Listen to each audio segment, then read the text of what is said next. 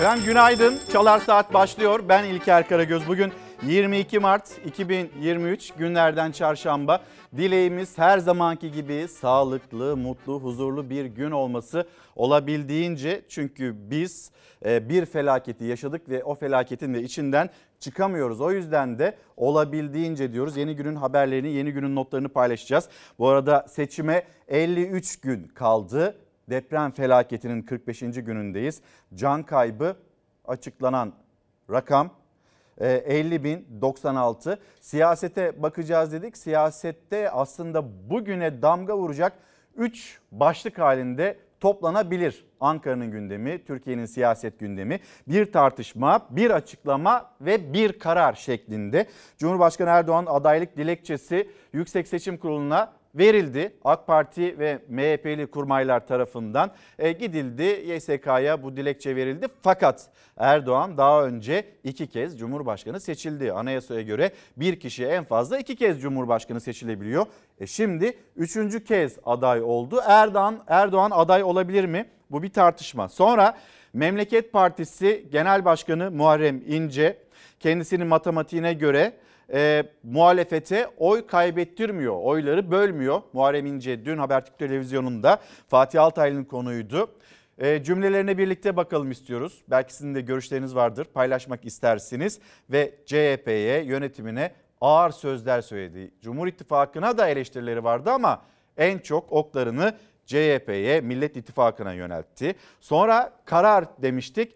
O kararda kulislere göre Emek ve Özgürlük Platformu Millet İttifakı'nın adayı Cumhuriyet Halk Partisi'nin genel başkanı Kemal Kılıçdaroğlu'nu destekleyecek ve o kararda bugün saatler 11.30'u gösterdiğinde Türkiye'ye ilan edecekler. Yani bir tartışma, bir açıklama ve bir karar bugün gündem bu şekilde e, belirmiş olacak Türkiye için siyaset anlamında. Ama elbette biz ekonomiyi konuşacağız. Gündemin diğer konuları, diğer başlıkları var. Onlara da hep birlikte bakmak istiyoruz. Gazeteler, gazetelerin yazdıkları, gazetelerin yazmadıkları onlara da bakacağız. E, bu arada Gündemin diğer başlıklarını siz evden çıkmadan bir hatırlatmak istiyorum. E, aynı zamanda bugün Dünya Su Günü. Şöyle bir dışarıya bakalım mı? Meteorolojiden, kuraklıktan haberlerimiz de olacak.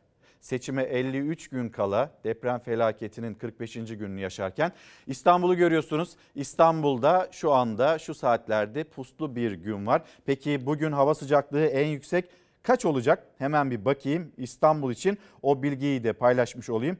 Bugün öğleden sonra yağış beklentisi de var ve en yüksek hava sıcaklığı 11 derece. Böyle bir beklenti var meteorolojide. Ee, Kahramanmaraş, Adıyaman, Malatya, Hatay'ın bazı ilçelerinde 27 Mart'tan itibaren kademeli olarak eğitime başlanacak. Bu önemli. 45 bin öğretmen atamasından sonra yani Cumhurbaşkanı Erdoğan'a e, öğretmen arkadaşlarımız atama istiyoruz. Böyle bir beklentimiz var demişti ve Cumhurbaşkanı Erdoğan yanıtı da e, bizim açığımız yok fazlamız var yanıtını vermişti. Sonra seçimle bir ilgisi alakası var mıdır acaba? Yine size soralım bu soruyu. 45 bin öğretmen ataması yapılacak. Ağırlıkla deprem bölgesinde görevlendirilecekler. Ayrıca Sağlık Bakanı Fahrettin Koca duyurdu. 42.500'de sağlıkçı ataması yapılacak. Peki hangi branşlarda olacak o atamalar? Onu da konuşacağız. Marmara depreminin erken uyarı sistemi devre dışıymış. Yani burada bir çalışma yapılmış. Marmara depremindeki sismik, e, sismik hareketlilik bununla ilgili bir e, teknolojik bir altyapıda kurulmuş. Ama şimdi biz öğreniyoruz ki o erken uyarı sistemi devrede değilmiş. AFAD arşivinde şüpheli bir yangın çıktı. İstanbul otogarında büyük tehlike. Nedir o tehlike? Ona bakacağız. Depremzedenin elektrik ve doğalgaz borcu silindi. Vatandaşın ev sahibi olabilmesi hayal.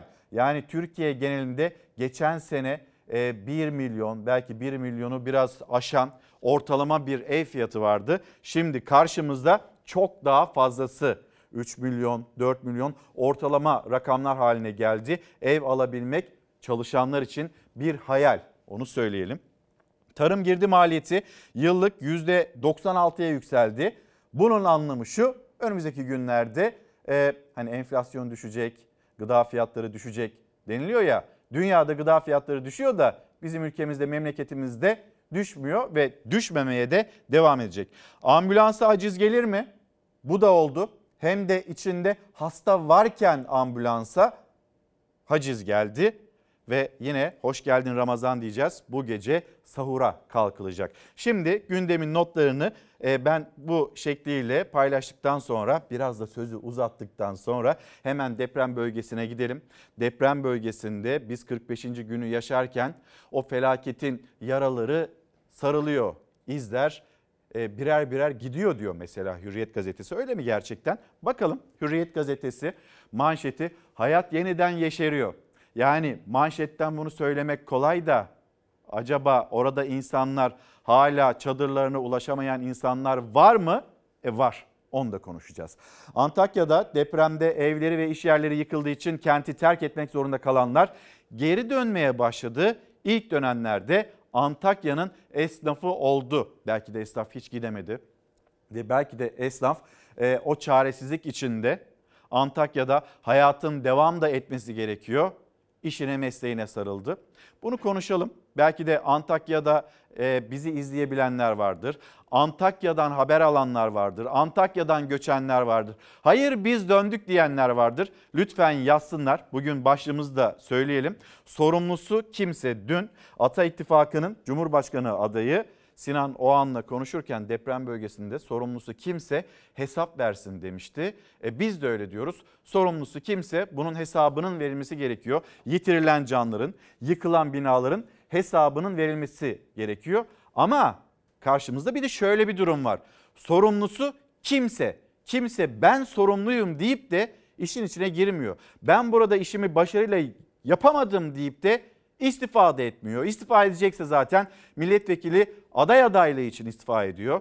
E, çadır satan, gıda satan, aş satan zaten istifa etmiyor. Holding şeklinde Kızılay yönetiliyor.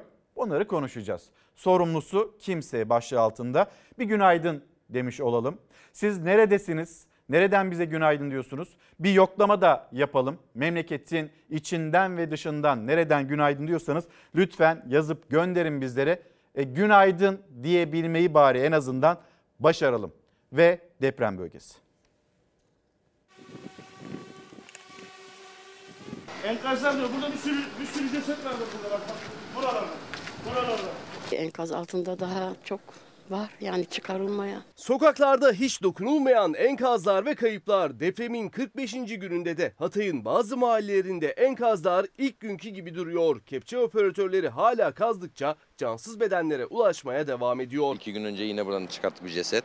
Daha 14-15 yaşında gençti. Dün şurada yaklaşık 50 yaşındaki 60 yaşındaki bir tane teyzemizin bedeninin e, yarısını bulup çıkardılar. Bu 40 bin 50 bin bir apartman dairesinde kaç kişi yaşıyor onu hesaplayın. Ondan sonra sayıyı sadece Hatay için görürsünüz. Hatay'ın Defne ilçesi Elektrik Mahallesi, Armutlu Mahallesi gibi mahallelerinde enkazlar hala ilk günkü gibi duruyor. Oysa bugün 44. gün. 44 gündür manzara depremin ilk gününden farklı değil. Özellikle de ara sokaklarda. Ana yollar açılmış olsa da ara sokaklardaki enkazlara hala dokunulmadı.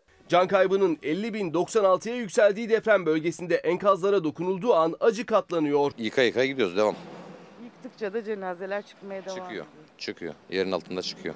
Ve hala kayıplarını arayan aileler var. Canını kurtarabilenlerse artık mecbur kaldıkları eşyalarının peşine düştü. Destek de gelmeyince göç ettikleri şehirlerden ihtiyaçlarını karşılamak için yine evlerinin enkazına döndüler. Mersin'deydik ama şu anda çocukların sınavı var. Oğlum Nisan'da sınava girecek. Ankara'da kızım da üniversite sınavına gireceği için almak zorundayım onları. Mecbur. Mecbur yani yeter bekledik o kadar. Burası çok çok ağır hasarlı. Yani gördüğünüz gibi oradan eşya almamız imkansız bir kere. Gelip gelip bakıyoruz işte gidiyoruz. Kaynakçı buluyoruz hani anlaştık kaldırabilirlerse ama hiçbiri sözünde durmuyor. Gelin şu çatıyı kaldırsın. Biz de yolumuza bakalım. Defne ilçesindeki Armutlu mahallesinde enkazlar bir tarafta duruyor, bir tarafta da ağır hasarlı binalar var. Depremzedeler 44 gün boyunca müdahale edilmesini bekledi. Ancak iş makineleri girmeyince kendi çözümlerini kendileri buldular. Yine risk aldılar ve ağır hasarlı binaların içine girip eşyalarını indiriyorlar. Artık uğraşacağız, bir yer bulacağız öyle eşyaları koymak için. Kendi çabalarıyla hayatı normalleştirmeye çalışıyor depremzedeler. Hatay'da ise yeni haftada sadece 7 ilçede okullar açılabilecek. Milli Eğitim Bakanlığı 27 Mart'tan itibaren bölgede kademeli eğitime geçme kararı aldı. Malatya'da 8, Adıyaman'da 5 ve Kahramanmaraş'ta da 2 ilçede okullar önümüzdeki hafta yüz yüze eğitime başlıyor. Eğitimle ilgili böyle bir karar alındı. Peki üniversiteler? Üniversiteler uzaktan eğitime devam ediyorlar. Ya da bazı yerlerde hibrit modeli mi denesek bunun tartışması da devam ediyor. Bel- Belki de denemeye de gayret ediyorlar. Öğrenciler şimdi neden üniversiteye gidemiyor? İşin bir tarafı bu eğitimle ilgili tartışması. Bu arada denklik bekleyen arkadaşlarımız var. Daha önceki hakları yani yok gidin tabii ki bu okulların yurt dışındaki bu okulların Türkiye'de denkliği var. Siz gidin eğitiminizi alın gelin ve biz de size diplomanıza denklik vereceğiz demişti. Sonra maç içinde kural değişti ve onların bir mağduriyeti var. Bunun düzeltecek misiniz diye sesleri çıkıyor. Kimse dönüp bakmıyor. Başlığımız sorumlusu kimse. Bununla ilgili bir açıklama yapması gerekmez mi? Atanmayan öğretmenlerimiz, atanmayan mühendislerimiz, atanmayan arkadaşlarımız onların da sesini duyalım. Bu arada e, hala taşerondan kadroyu kadroya geçmeye e, çalışan ve bu beklentinin de yerine gelmesini isteyenler var. Hatırlatmış olalım. E, Çalar Saat'in başlangıcında Nabi Bey soruyor. E, yoklama başlamadı mı hala diye. Yoklama başladı. Amsterdam'dan hatta Gökhan Adar bizlere günaydın demiş. E, Yurdal Bey bakayım tam söyleyeyim biraz da böyle karışık. Düzeltiyorum. Keriman Yurdakök biraz böyle farklı bir rumuzla alınmış o, o hesap. Ee, Ankara'dan Türkiye'nin başkentinden, Cumhuriyet'in başkentinden günaydın diyor bizlere. İzmir'e e, Özlem Hanım aracılığıyla günaydın diyelim. E, Nabi Bey'i zaten söylemiştik. Yoklamayı bekleyen, dikkatle de e, programımızı takip eden izleyicilerimizden kendisi. Sorumlusu kimse cezasını çekmeli diyor. Ama sorumlusu kimse bizim karşımızda böyle bir tablo var. Ha şunlar oldu. Müteahhitler, tutuklanan müteahhitler oldu ya da yapı denetim e, firmaları e, oralarda da biz tutuklamaları gördük ama sadece zincirin son halkası mı? Yani bu bir tamamıyla bir bütün halinde zincir değil mi? Yani zeminden etüt, o bina harç nasıl karıldı, e, şartlara uygun yapıldı mı, bu bina iyi denetlendi mi, bu binaya yapı denetim iznini kim verdi? Bir tarafıyla diğer tarafıyla da e, iskanıyla ilgili o evraka kim imza attı, hangi belediye imza attı?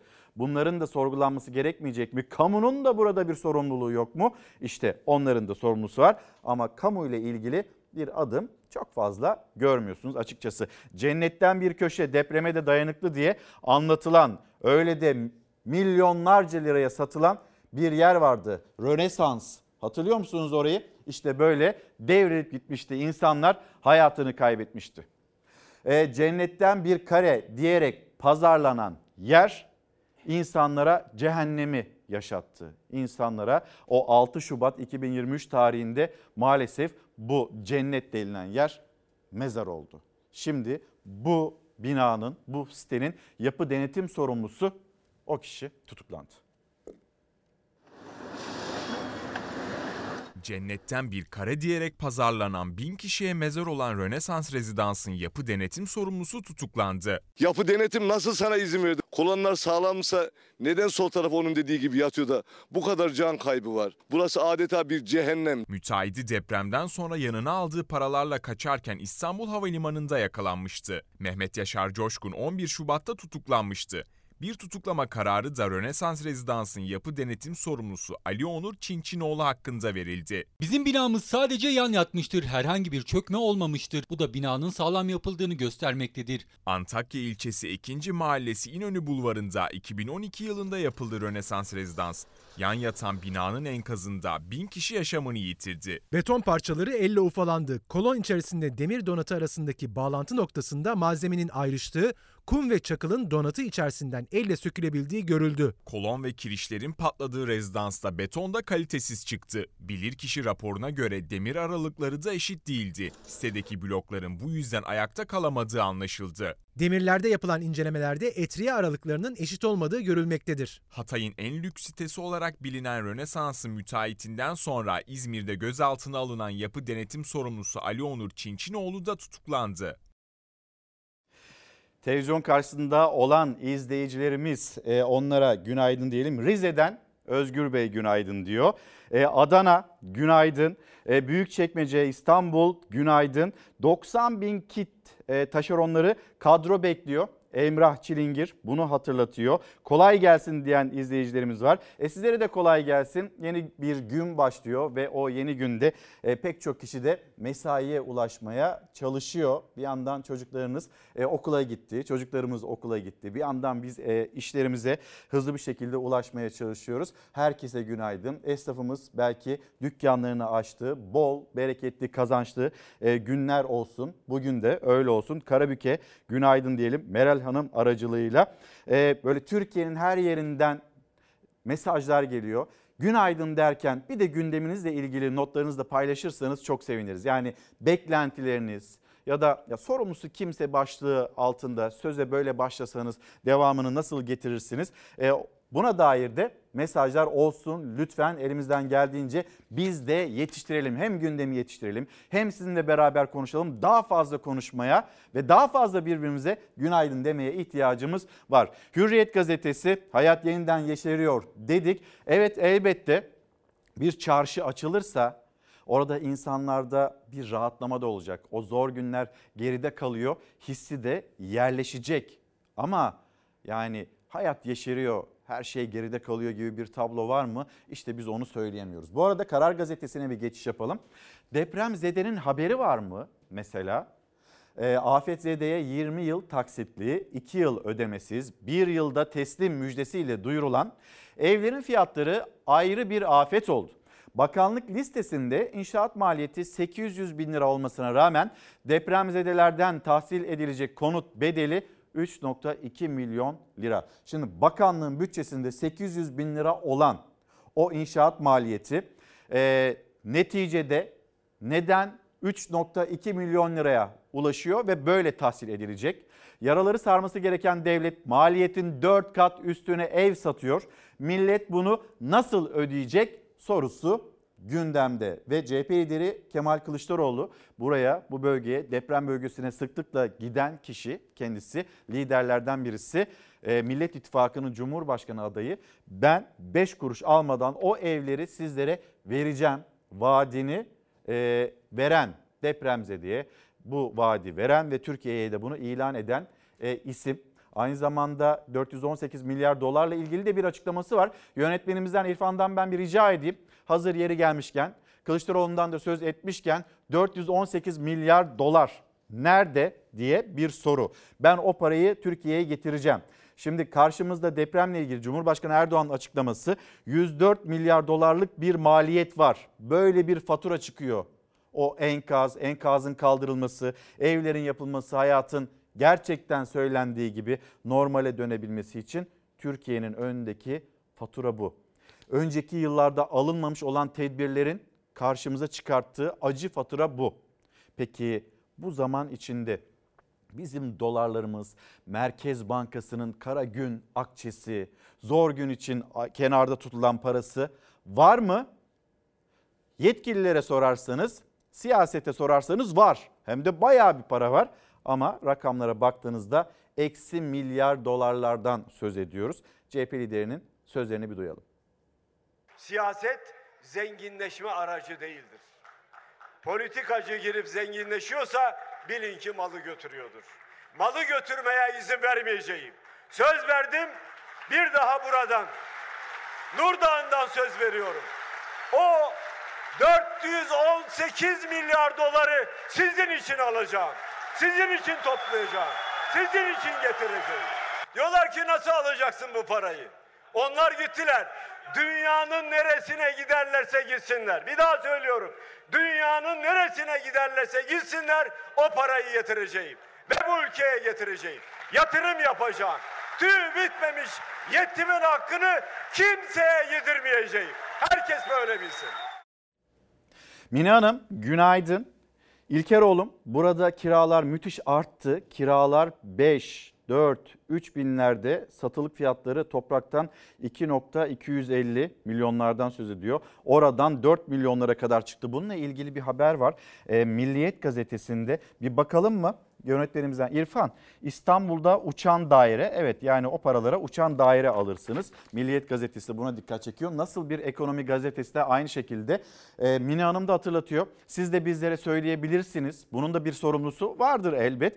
E, sorumlusu kim acaba bu kiralar bu kadar yükseldi ev fiyatları e, hayal edilemeyecek alınamayacak noktalara nasıl geldi acaba? Ve bu manşetin atılmasının gerekçesi nedir?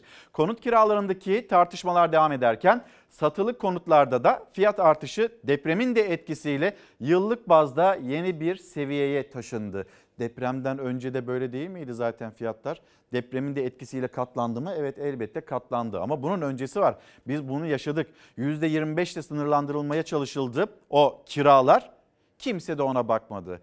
Ev sahibi kiracısına hak verdi ama ben de geçinemiyorum dedi. Kiracı bu hayat pahalılığında ev sahibine hak verdi ama ben de o kadar zam almadım dedi. Bizim burada söylediğimiz yanlış bir şey var mı? Siz söyleyin lütfen. Size ne kadar zam yapıldı ya da siz ne kadar zam yaptınız ev sahibini de düşünerek fırsatçı ev sahiplerini kenara bırakarak soruyorum. İstanbul'da Şubat 2022'de satılan konut ilanlarının ortalaması 1 milyon 302 bin iken 1 milyon 302 bin. Şimdi Şubat 2023'te 3 milyon 105 bin lirayı aştı. Buna göre İstanbul'da bir yıllık fiyat artışı %156 olarak gerçekleşti.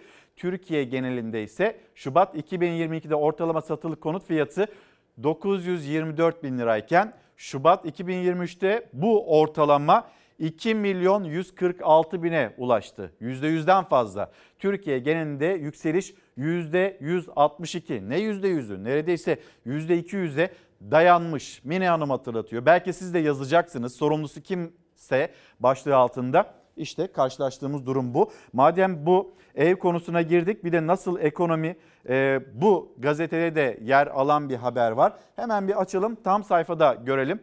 E, İstanbul'da satılık konut patlaması konut fiyatlarındaki fahiş artış ve ortalama hane halkı gelirini aşan hayat pahalılığı nedeniyle İstanbul'dan başlayan göç yaşanan son depremlerin ardından hız kazandı.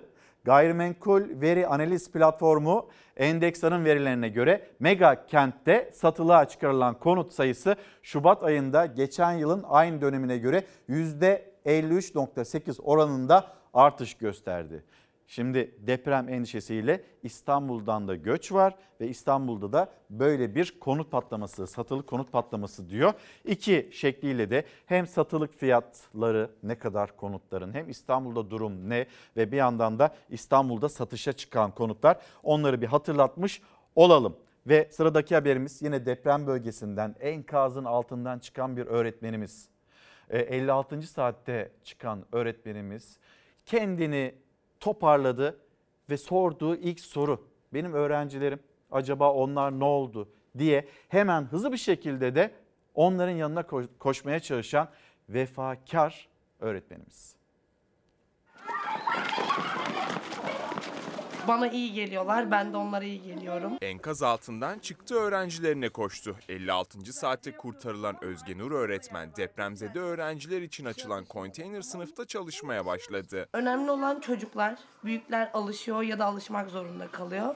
Önemli olan küçük yavrucakların yüzlerinde 5 dakikalık tebessüm oluşturabilmek. Onun için buradayım. Ana sınıfı öğretmeni Özge Nur Demirci depremden önce Kahramanmaraş'ın Türkoğlu ilçesinde görevliydi. 6 Şubat'taki Kahramanmaraşlı depremlere Hatay'ın Antakya ilçesinde yakalandı. Dayısını ziyaret etmişti. Bulunduğu bina yerle bir oldu. 26 yaşındaki Özgenur öğretmenin dayısı hayatını kaybetti. Kendisi ise 56. saatte ekipler tarafından kurtarıldı. Depremde Hatay, Antakya bölgesindeydim. Ee, enkaz altında kalıp 56 saat boyunca oradaydım.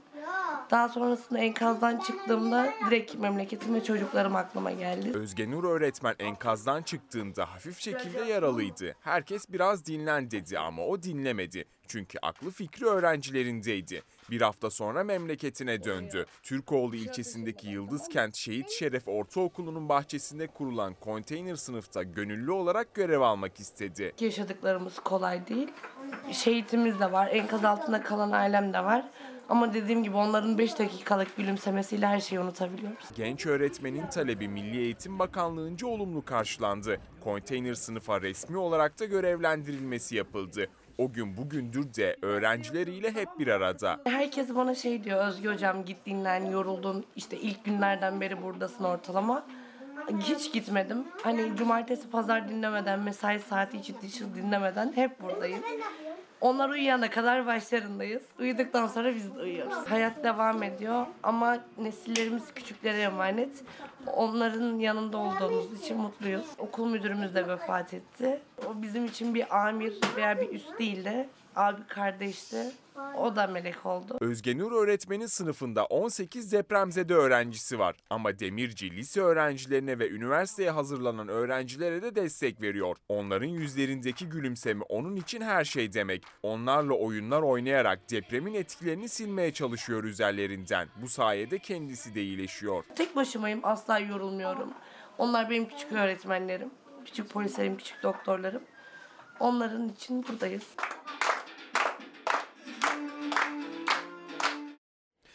Sorumlusu kimse bugün başlığımız ve siz e, nereden günaydın diyorsunuz. Gündeminizdeki konuları gönderin demiştik ya ve zaman zaman da sorular soruyoruz sizlere. Mesela Uğur Bey yazmış, göndermiş, uzunca da yazmış. Biraz kısaltacağım Uğur Bey. Bizi kıskanan Avrupa'daki yöneticiler gibi yönetenler, onlar sorumludur ve hesabını da e, onların vermesi gerekmez mi? Kendisi de bir soru soruyor. Şimdi orada bir istifa ya da af talebi görmeyince yani sorumlusu onlar değilmiş gibi de geliyor insana. Sorumlusu kimse hesap versin derken e, kimse böyle bir sorumluluğu da üstlenmiyor. Herkes birbirinin üzerine atıyor. Mesela Çorlu e, tren faciası 5 yıl oldu. Dün yine duruşması vardı ve orada e, sanıklar bakım müdürünü suçlamışlardı. Yeni makine alınması için talebimizi ilettik ve ne zaman ilettiysek de e, o kadar da geri döndü dediler. Yani bakım müdürünü sorumlu tuttular. Allah'a emanet çalışıyorduk diye bir itiraf var. Çorlu tren faciasında var mı burada sorumluluğu üstlenen? Sorumlusu kimse. Kimse o sorumluluğu üstlenmedi. Ee, annem İskenderun'da evi depremden ağır hasarlı yıkılacak devletin verdiği destek parasını da alamadı. Ne zaman alacak acaba diyor Mehtap Hanım. Yani ilginç her günde o müjde şeklinde açıklanıyor. Nasıl insanlara e, o paralar hala ulaşmıyor bir yandan da o tartışma konusu. Ee, Yıldırım Bey Marmaris'ten günaydın diyor. Burada ev kiraları 10 bin, 15 bin, 20 bin lira oldu. Ev almak hayal olmasını hani bırakın kiralamak bile hayal hale geldi. Marmaris'te ben 5500 lirayla geçinmeye çalışan bir emekliyim. Gündeminizde ne varsa bize yazıp gönderir misiniz? Daha fazla sohbet edeceğimiz bir gün olacak. E, biz bizeyiz. Bir yandan Türkiye'nin gündemi ben ve aynı zamanda Ayça Aybüke Kurt'la birlikte Türkiye'nin gündemini işaret diliyle de sizlere ulaştıracağız. Ama siz de kendinize dair mesajları lütfen bizlere ulaştırın. Nereden günaydın diyorsanız da e, o yoklamada da lütfen eksik yazılmayın. E, Manisa'da kiralar 8 bin lirayla 25 bin lira arasında. Bunlar kira mı gerçekten? Yani biz bunları nasıl ödeyeceğiz demiş.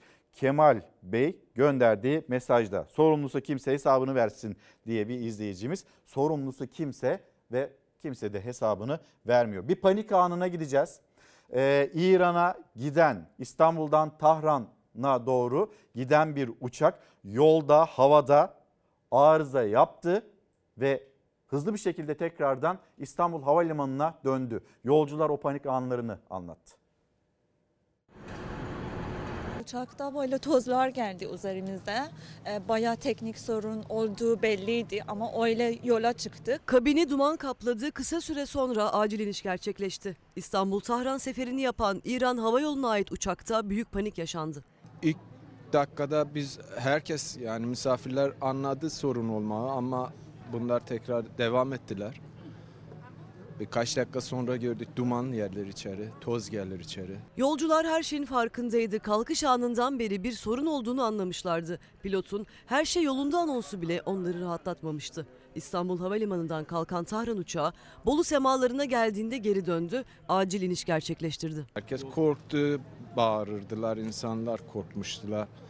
Yani zaten daha biz ölümü gördük daha. İnsan ölümü görende korkar. Airbus A320 tipi yolcu uçağı Bolu'ya geldiğinde kabin duman ve tozla kaplandı. Uçağın geri dönüşü sırasında yolcular panik yaşadı. Herkes çok korktu. Çocuklar vardı. Ee, yani e, sağlık sorunları vardı. Ee, öyle yani çok korktuk. İstanbul Havalimanı'na acil iniş gerçekleştirildi. Sorunsuz şekilde inen uçağın yolcularına havalimanında yiyecek içecek servisi yapıldı. Uçaktaki problemin kabin basıncı arızasından yaşandığı açıklandı. Yine gazetelerle devam edelim. Tekrar da hatırlatalım. Bir tartışma, bir açıklama, bir karar. Siyaset bugün bunun üzerine inşa edilecek. Tartışma ne, açıklama ne, karar ne? Hemen bir bakalım. E, gazete Pencere, üçüncü defa adaylık için gözler YSK'da ve Fethi Yıldız o soruya kızdı. Bakalım. AK Parti Genel Başkanı Recep Tayyip Erdoğan 14 Mayıs'taki seçimlerde yeniden aday gösterildi. Erdoğan 2014 ve 2018 seçimlerinde de aday olmuş ve seçilmişti. Anayasaya göre bir kişi ancak iki defa Cumhurbaşkanı seçilebiliyor. Muhalefet bu şartlarda Erdoğan'ın aday olamayacağını savunuyor. İktidar temsilcilerine göre ise sistem değiştiğinde kronometre sıfırlandı ki bunu Cumhurbaşkanı da söyledi. 14 Mayıs Erdoğan'ın ikinci seçimi diye bir savunma içindeler. Sonra bu soru soruldu. Yine e, Erdoğan'ın Cumhurbaşkanı adaylığı dilekçesini YSK'ya götüren heyete ve o heyetin içinde Milliyetçi Hareket Partisi'nden isimler de vardı. Fethi Yıldız o isimlerden birisi ve Fethi Yıldız ne dedi? Bakalım. Erdoğan'ın adaylık başvurusunu MHP ve AK Partili yöneticiler yaptı. Başvuru sonrasında gazeteciler mikrofonlarını önünde e, AK Parti Genel Başkan Yardımcısı Ali İhsan Yavuz varken Hani aslında soru Ali İhsan Yavuz'a soruluyor. Hiçbir şey olmasa bile kesinlikle bir şey oldu ama biz fark edemedik diyen ve siyasete, literatüre bu özlü sözü katan Ali İhsan Yavuz'a soruyu sormuşlardı. Üçüncü dönem tartışmasını hatırlatmışlardı. Soruya Yavuz yerine Yavuz'un yanında bulunan MHP Genel Başkan Yardımcısı Fethi Yıldız cevap verdi. Geçin bunları geçin. Bunlar ciddiyetsiz konular dedi. Ciddiyetsiz konu denilen anayasa. Şimdi devam edelim gazete pencereden bir diğer e, habere. Emek ve Özgürlük İttifakı aday çıkartmıyor. Yani biz bir tartışma Cumhurbaşkanı Erdoğan üçüncü kez aday olabilir mi? İkinci konu bir karar Emek ve Özgürlük İttifakı'nın kararı bu. Hafta başında Millet İttifakı adayı Kılıçdaroğlu ile görüşen HDP Emek ve Özgürlük İttifakı'ndaki bileşenleriyle istişarelerini yaptı. Kararını bugün açıklayacak saat 11.30'da ve Emek ve Özgürlük İttifakı adayını çıkartmayacak. Aday çıkartmaktan vazgeçecek karar bu ve açıklama Muharrem İnce. O da gazete pencerede. Ona da bakalım. Muharrem İnce dün Habertürk Televizyonu'nda Fatih Altaylı'nın konuğuydu. İnce'den CHP ve İyi Parti'ye yeni ittifak önerisi geldi. Türkiye'ye ittifak öneriyorum. CHP, İyi Parti, Memleket Partisi anayasanın ilk dört maddesini tartışmaz. Türk bayrağını tartışmaz, tarikatları tartışmaz dedi. 14 Mayıs için olağanüstü oy alacağım dedi. Yani şu anda %16'lardayım ve %30'ları bulacak bakın göreceksiniz dedi. Sosyal medya gece boyunca Muharrem İnce'yi, Muharrem İnce'nin daha çok muhalefeti, Millet İttifakı'nı, CHP'yi hedef alan sözlerini de konuştu, tartıştı. İnce bayağı öfkeliydi. Yani Cumhur İttifakı'ndan çok Millet İttifakı'na yüklendi dün akşamki açıklamalarında ve bir iddia ortaya koyuyor İnce. CHP Cumhurbaşkanı adaylığımda arkamda değildi ki. Belki de yüktü. Para harcamadılar. Afişlerime asmadılar. Sıfır moralle çalıştırdılar. Kan kusturdular bana. Oy verdikleri şüpheli. Ben CHP'nin oylarına AK Parti'ye oy verip bugün pişman olanların oylarına MHP'nin, HDP'nin oylarına da talibim diye konuştu. İnce seçim gecesi attığı adam kazandı mesajı için pişman olduğunu ifade etti. Bir daha böyle mesaj atmam. Zaten ben kazanacağım dedi. Bir iddia ortaya koyuyor. Bir de res çekiyor aslında Muharrem İnce. Hani o gün geldiğinde bakarım demişti ama Muharrem İnce bu yarışta olmak istiyor. Yani yarışa girmek istiyor. Tabii bir yandan da siyasette denklemler yapılıyor. Bir tarafta Cumhurbaşkanı, diğer tarafta Millet İttifakı'nın adayı Kemal Kılıçdaroğlu yarışa Muharrem İnce de girecek. Muhalefette, yani Millet İttifakı'nda olmayan muhalefet yarışın ikinci turda bitmesini istiyor. Böyle bir görüntü, böyle bir tablo var. Sözcü gazetesi yazarı Deniz Zeyrek birazdan yanımızda olacak. Deniz Zeyrek'le yine gündem toparlamasını yapacağız. Sizin düşünceleriniz varsa o açıklamalarla ilgili belki yazıp gönderirsiniz. Bizlere sorumlusu kimse. Şimdi bir seçime gidiyor Türkiye ve siz sandık başına gittiğinizde oy kabininin içine girdiğinizde işte pusulalar, zarflar, mühür zor gününüzde yanınızda kim var onu düşüneceksiniz ve vicdanınızda, aklınızda bu oyu kullanacaksınız. Ve Türkiye bir karar verecek. Türkiye'de Selçuk abinin de söylediği gibi, Tepeli'nin de söylediği gibi patron sizsiniz. O kararı siz vereceksiniz. Ne olması gerektiğine, bir ülkenin, bu ülkenin, bu ülkenin insanların, gençlerinin, herkesin nasıl yönetilmesi gerektiğine siz karar vereceksiniz. 14 Mayıs 2023 Pazar günü. Şimdi devam edelim. Bir soru sormuştuk. Ee, Çalar Saat'in başlangıcında e, hani gündemi toparlarken, gündemle ilgili notlarımızı paylaşırken ambulansa haciz gelir mi? Bu da oldu dedirten bir haberi izleyeceksiniz. Hem de ambulansın içinde hasta varken ambulansa haciz geldi.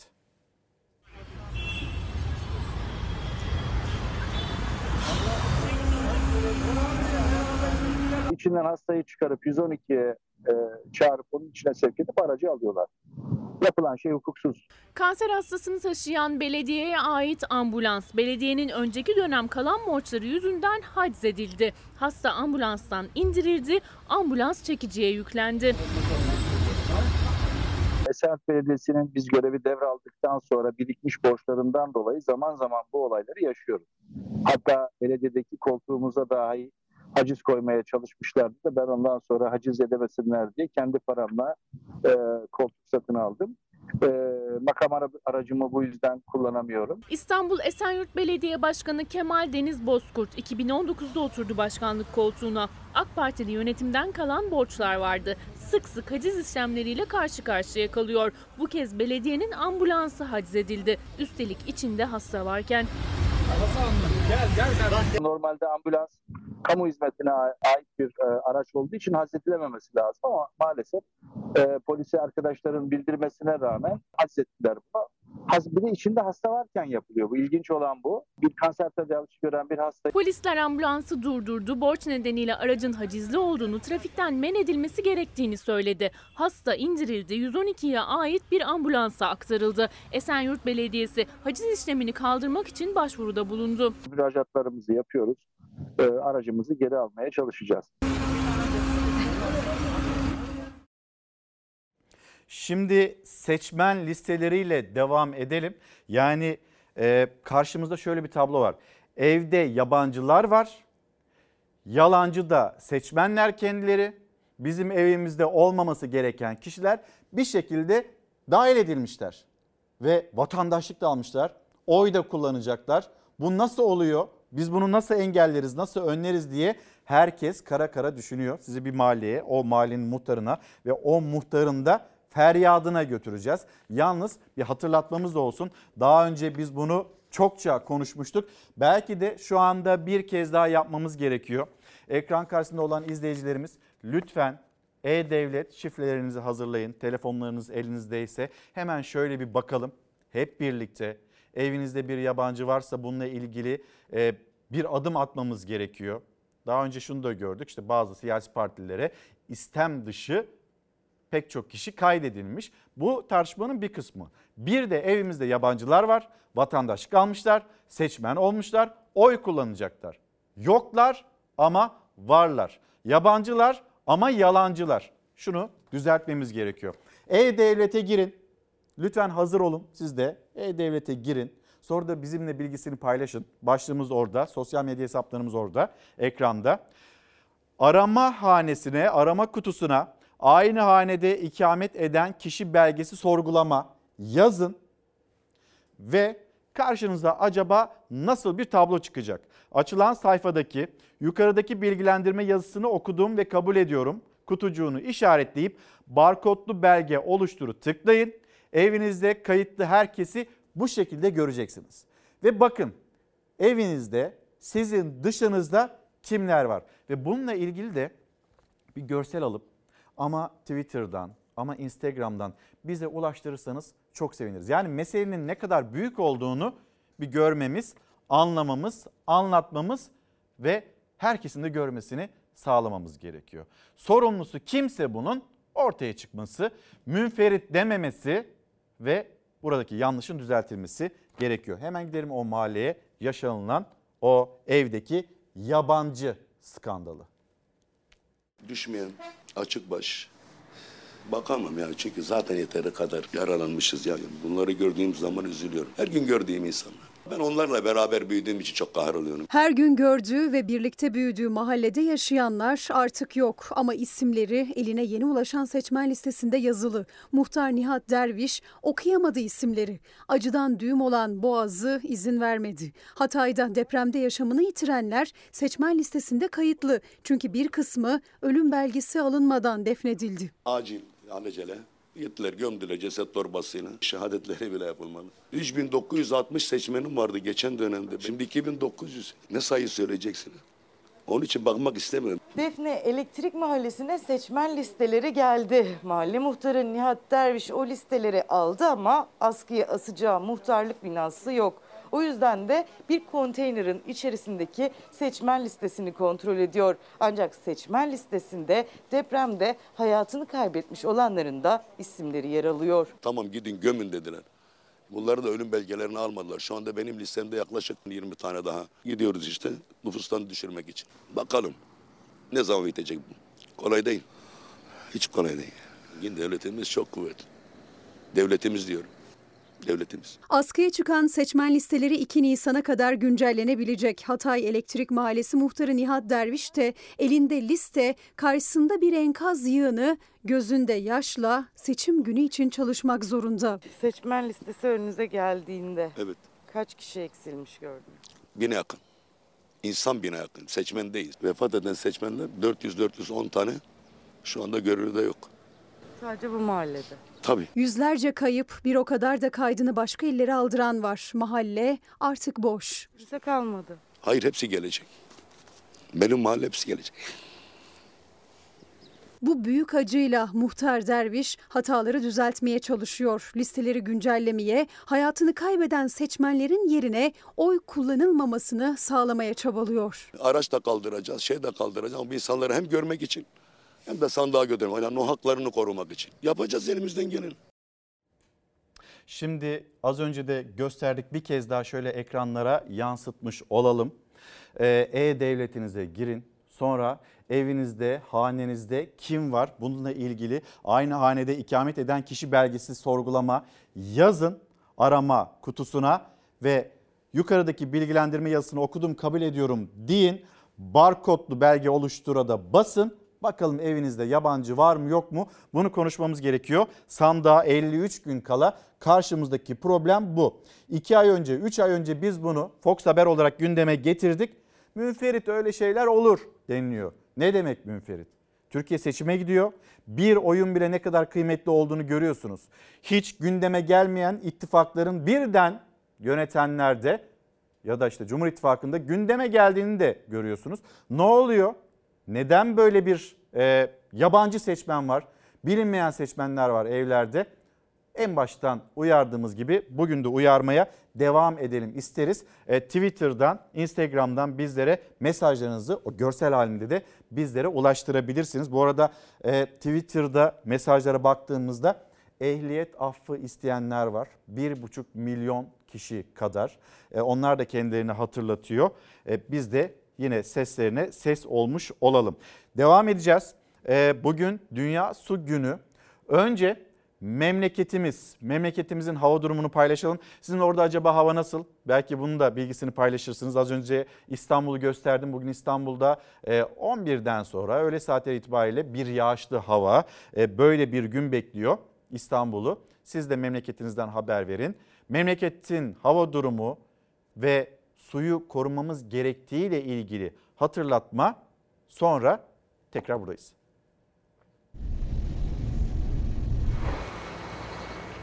Geç gelen ve yağışsız geçen kış mevsiminin son gününde kar haberi geldi doğudan.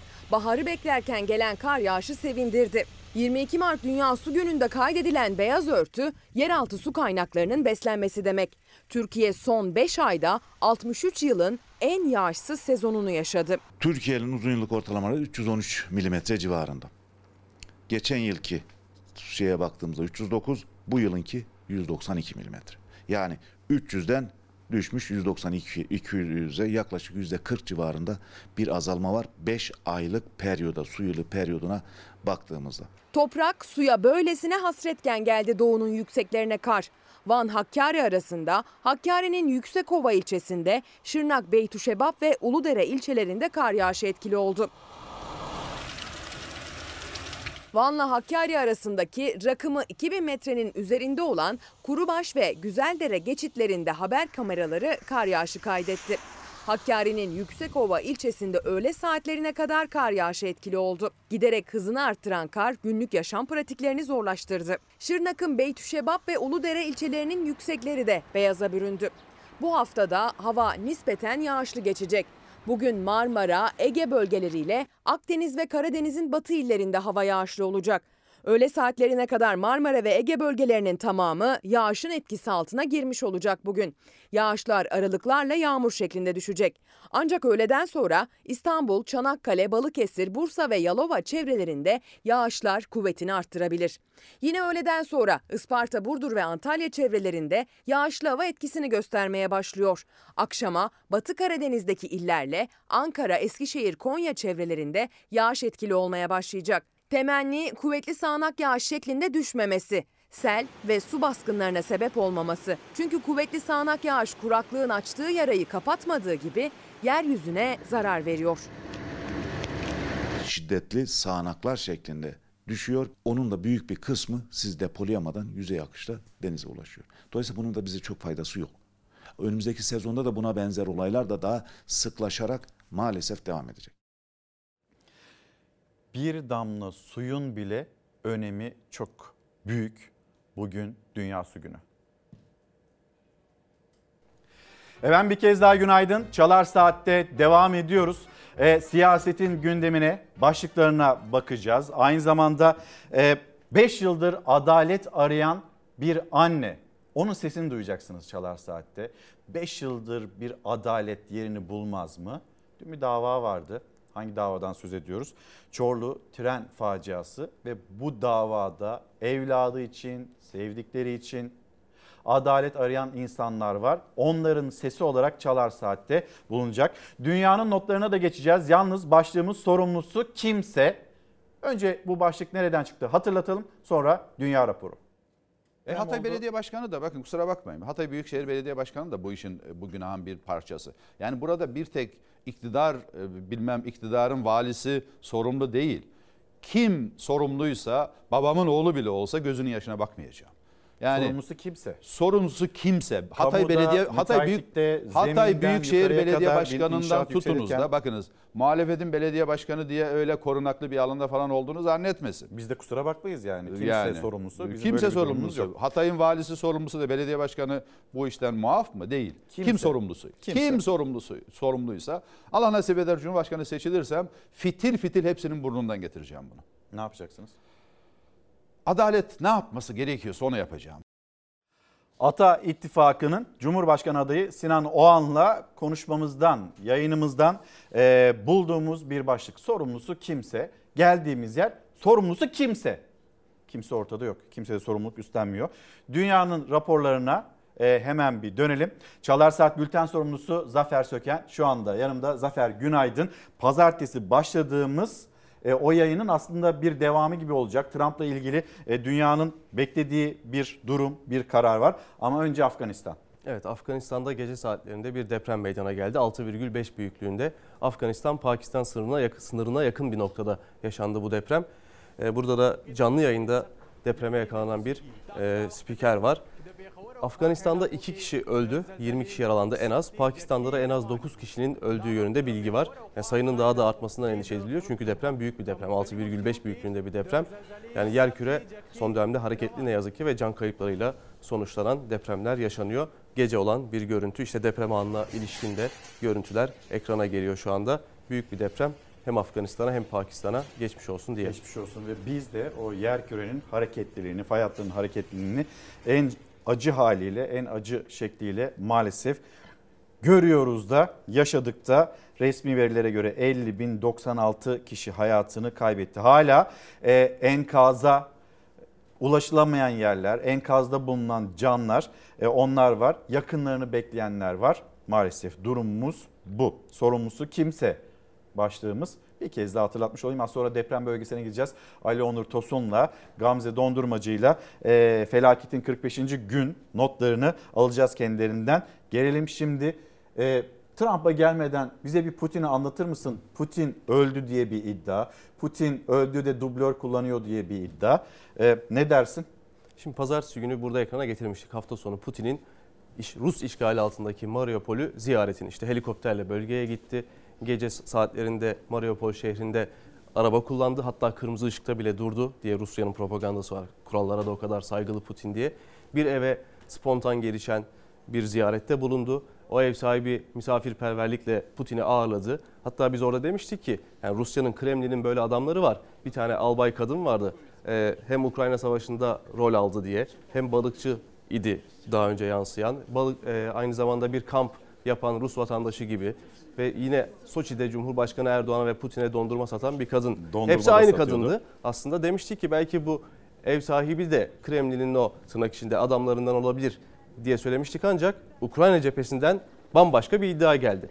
Biz o ev sahibi Mariupollü vatandaş acaba hani bir kast mı diye düşünürken Ukrayna diyor ki Ukrayna askeri istihbaratı Putin Putin değil. Yani o gördüğümüz kişi Putin değil diye bir iddiaları var. Hatta iddiaları bir adım da öteye taşıyorlar. Diyorlar ki aslında Putin öldü. Bu Ukrayna'nın iddiası. Ancak tabii şunu da söylemekte fayda var. Rusya ile Ukrayna bir savaşta. Yani iki- yani savaşın iki tarafı Ukrayna'dan böyle iddialar geldiğinde de hem de Rusya'dan da geldiğinde aynı zamanda Mesafeli bir- biraz mesafeli yaklaşmak lazım. Çünkü derler ya savaşın ilk zayiatı gerçeklerdir diye. Yani Ukrayna'nın iddiası Putin'in Putin olmadığı yönünde, oradaki kişinin Putin olmadığı yönünde ve diyorlar ki en az 3 dublörü var Putin'in. Yani boyları birbirinden farklı. Mesela nasıl ayrılacak? Onlar nasıl bir analiz falan da yapıyorlar galiba. bir fotoğraf paylaştılar yani Ukrayna istihbaratı. Putin'in bu arada hasta olduğu yönünde bir iddia var. Yine Ukrayna cephesinin iddiası. Kendisi kanser hastası olduğunu iddia ediyor. O yüzden kamuoyunun karşısına çok çıkmıyor diyorlar. Ukrayna'nın yine iddiası. İşte Anton Gerashenko, Ukrayna askeri istihbaratının üyesi. Üç farklı fotoğraf, üç farklı tarihe ait. İşte biri 21 Şubat'ta Moskova'dan, diğeri e, 18 Mart'ta Sivastopol'den ve 19 Mart'ta Mariupol'den. Diyor ki çeneleri başka. Yani mesela Putin, 3 farklı Putin var gibi görüyoruz. Tabi bunlar ışık olabilir. Yani yorgunluk olabilir, vücudunda bir ödem yapmış olabilir. Hepsi olabilir. Ancak hangisi gerçek diye soruyor. Botoks Ukrayna olabilir, dolgu olabilir. Hepsi olabilir yani. Ama mesela diyor ki Ukrayna istihbaratı belirgin farklılıklar var. Mesela diyor ki kulak memesi başka işte her insana özgüdür bu. O üçü arasında farklılık var. Birinin boyu daha kısa, topuklu ayakkabı giyiyor. Yani Ukrayna'nın böyle iddiaları var. Gerçi biraz da Putin'i yücelten iddiaları da var aslında. Yani orada bir stratejik hata yapıyorlar. Diyorlar ki Rusya bu kadar yanlış karar almazdı. Yani bildiğimiz Putin bu kadar yanlış kararlar almazdı. O yüzden Putin öldü, yerine bir dublörü konuluyor. Başka bir akıl Rusya'yı yönetiyor diye Ukrayna'nın iddiaları var. Tüm dünya da bunu konuşuyor. Böyle magazinel de bir konu haline geldi. Putin öldü yerine dublörü mü ülkeyi yönetiyor ya da başkaları mı ülkeyi yönetiyor diye. Böyle saatlerce dünya bunu konuşuyor. Bizim Türk basında tabii e, ülkenin gerçeklerini çok konuşamayınca saatlerce bunun üzerine yayınlar yapabiliyor. Gıda analizi yapılıyordu dün bir televizyonda. Evet yani, Yani işte elde şöyle çubuklarla işte gıdayı gördünüz mü? Bakın burada biraz sarkmış bir gıda analizi de vardı yani yok değildi. Depremin üzerinden bir buçuk ay geçmiş. İnsanların hala ihtiyaçları var orada. Kıymanın fiyatı 300 liraya aşmış. E bunları konuşamayınca tabii Putin'in gıdasının analizi saatlerce ne yazık ki yapılabiliyor. Ekranlarımızda bu şekilde yer alıyor. Neyse biz hızlıca geçelim. Evet savaşta önce gerçekler sonra da maalesef çocuklar ölür derler. Zafer'in de hatırlattığı üzere. Gelelim Trump. Evet. İndi mi taraftarları? Acaba? Taraftarları da indi, karşıtları da sokaklara indi.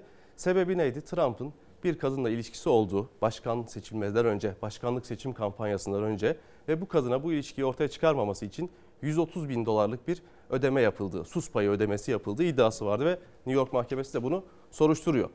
Trump da demişti ki hafta sonu ben salı günü tutuklanacağım, beni tutuklayacaklar demişti ve destekçilerine de çağrı yapmıştı. Gelin bunu engelleyin, bana destek olun diye.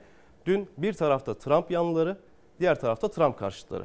New York'ta sokaklardaydı ve Manhattan savcılığının önünde de polisler barikatlar, bariyerler kurdu. Böyle metal bariyerler kurdu. Çünkü iki tarafın da karşı karşıya gelmesini istemediler. Bu dava ile ilgili burası işte Trump'a ait Trump Tower. Trump destekçileri buradaydı. Trump'a destek gösterisi ve Trump'ın yanındayız mesajlarıyla birlikte oralar, oradalardı. Aynı zamanda başka bir noktada ise Trump karşıtları vardı. Onlar da işte Trump yalan söylüyor. Kimse adaletten üstün değil. Trump tutuklanmalı diye de mesajlar verdiler. Ancak o Trump'ın iddia ettiği salı günü tutuklanacağım dediği olay gerçekleşmedi. Trump tutuklanmadı. Trump'a yakın bir ismi dinledi mahkeme. Ama ama oradaki verdiği ifadede davanın seyrini değiştirecek bir e, ifade olmadı. Yani Trump tutuklanmadı. Trump'a bir gözaltı işlemi şu ana kadar yapılmadı. Bundan sonra yapılır mı onu bilemeyiz. Ancak şu ana kadar Trump'ın söylediği o tutuklanacağım iddiası doğru çıkmadı. Ama Amerika böyle diken üstündeydi. Dünya da dikkatle takip etti. E biz de Cuma günü yine birlikte olacağız ve e, buradaki haberi de takip edeceğiz. Fransa'ya gidelim. Fransa yanıyor. Sokakları alev alev. Evet günlerdir konuşuyorduk. Macron'un emeklilik yaşını 62'den 64'e çıkarma planını. Meclisten bunu geçiremeyince kendisi Cumhurbaşkanlığı kararnamesiyle bu tasarıyı geçirdi. Artık yasalaştı. Hatta mecliste güven oylaması da yapıldı hükümete. E, kıl payı da olsa hükümet güven oyunu da aldı. Gece yine Paris sokakları eylemlerdeydi. Ancak bu görüntü daha ilginç. Ben bunu anlatmak istiyorum. Hem Ahmet Kaya söylüyor hem Selda Bağcan söylüyor. Yaprak döker bir yanımız bir yanımız bahar bahçe diye. Şimdi o görüntü yine gelecek. Bir tarafta restoranda hiçbir şey olmamış gibi hayatına devam eden insanlar akşam yemeğini yiyen, arkadaşlarıyla sohbet eden. Ve kanıksamışlar. Yani sarı yeleklilerden biri ya zaten bizim Fransa ve sokakları böyle. Evet, e Fransız biz yemeğimizi halkı, yiyelim. Fransız halkı çok protest bir halk tabii. Sık sık eylemler oluyor. İşte arkada görüyoruz. Göstericiler çöp konteynerlarını yakmış. Sokaklar alev alev yanıyor. Burada bir restoran aldırış etmeden şuradaki bir kadın hariç o zaman zaman dönüp arkaya bakıyor.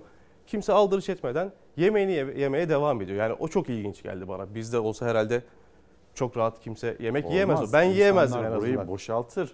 Yani burada bulunulamaz. Şöyle arada bir bakıyor ateş yaklaşıyor mu, alev yaklaşıyor mu diye oradaki kadın da. İşte o eylemlerin ateşinin gölgesinde daha doğrusu ışığında insanlar akşam yemeğini yemeye, sohbet etmeye Hızlı hızlı yiyen de yok. Sipariş yine oturmuş bekliyorlar. Herkes çok geniş, rahat bir şekilde yemeğini yiyor. Fransa'da eylemlerde devam ediyor. 300 kişinin de 300 kişiyi de Fransız polisi gözaltına almış. Macron da geri adım atmıyor. Eylemciler de kararlı bir şekilde sokaklarda. Bakalım ne olacak? Biz de göreceğiz. Ee, helikopter kazası ee, ona bakalım. Kolo- Neresi burası? Kolombiya burası. Bu düşen de bir askeri helikopter. Yani kaza anı Oo. böyle çok net bir şekilde kameralara yansımış. Şehrin hemen yakınında ancak ağaçlık alanda yani ormanlık alanda böyle iki farklı açıdan geliyor. Askeri helikopter teknik bir arıza yaşamış. Döne döne böyle yere çakılıyor. İnsanlar da panik halinde. Tabi evlerin üzerine düşmemesi daha büyük bir faciayı önlemiş. Dört askeri personel hayatını kaybetmiş burada Kolombiya'da yaşanan bu kazada.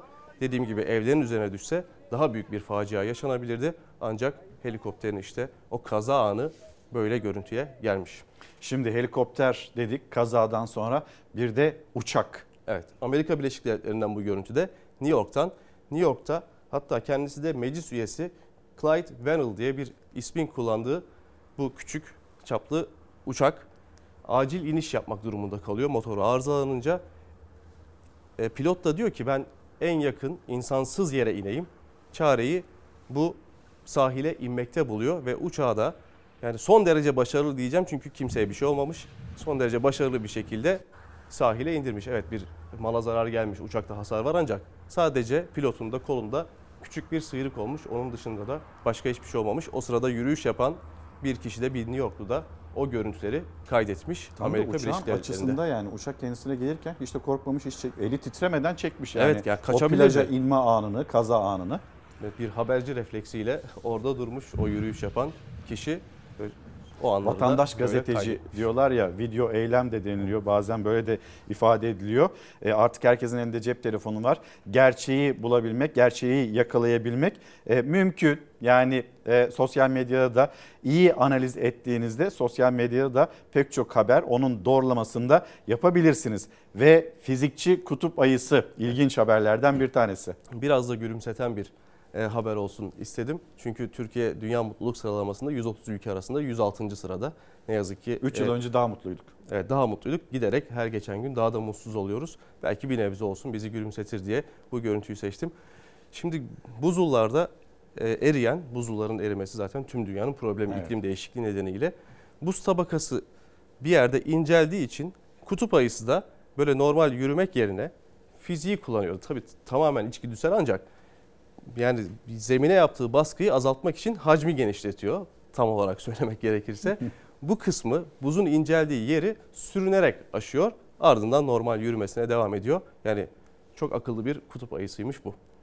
Ee, dünyanın notlarını tamamlarken ve Çalar Saat Bülten sorumlusu Zafer Söken'e teşekkür ederken e, vefatının 50. yıl dönümü Aşık Veysel ve Aşık Veysel Derneği'nin e, o anma törenine gideceğiz. Bu arada Zafer Söken fizikçi dedi. Az sonra e, Deniz Zeyrek Sözcü Gazetesi yazarı burada olacak. Kendisi fizik öğretmeni olan Aynı zamanda Cumhurbaşkanı adaylığı içinde 100 bin imzayı bekleyen Muharrem İnce ve kararıyla ilgili bir yayın da gerçekleştireceğiz. Ankara'nın konuştuğu başlıklar bir tartışma, bir açıklama, bir karar diyeceğiz. Önce Aşık Veysel.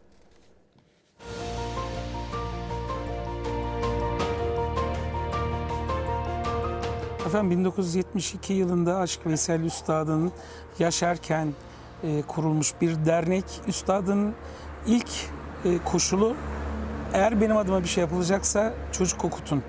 Biz bu düsturla yola çıktık e, ve dedik ki pozitif ayrımcılık da yapalım. Kız öğrencileri burada ücretsiz olarak ağırlayalım. Bu anlamda e, dostlarımızın da desteğiyle bu yola başlamış olduk.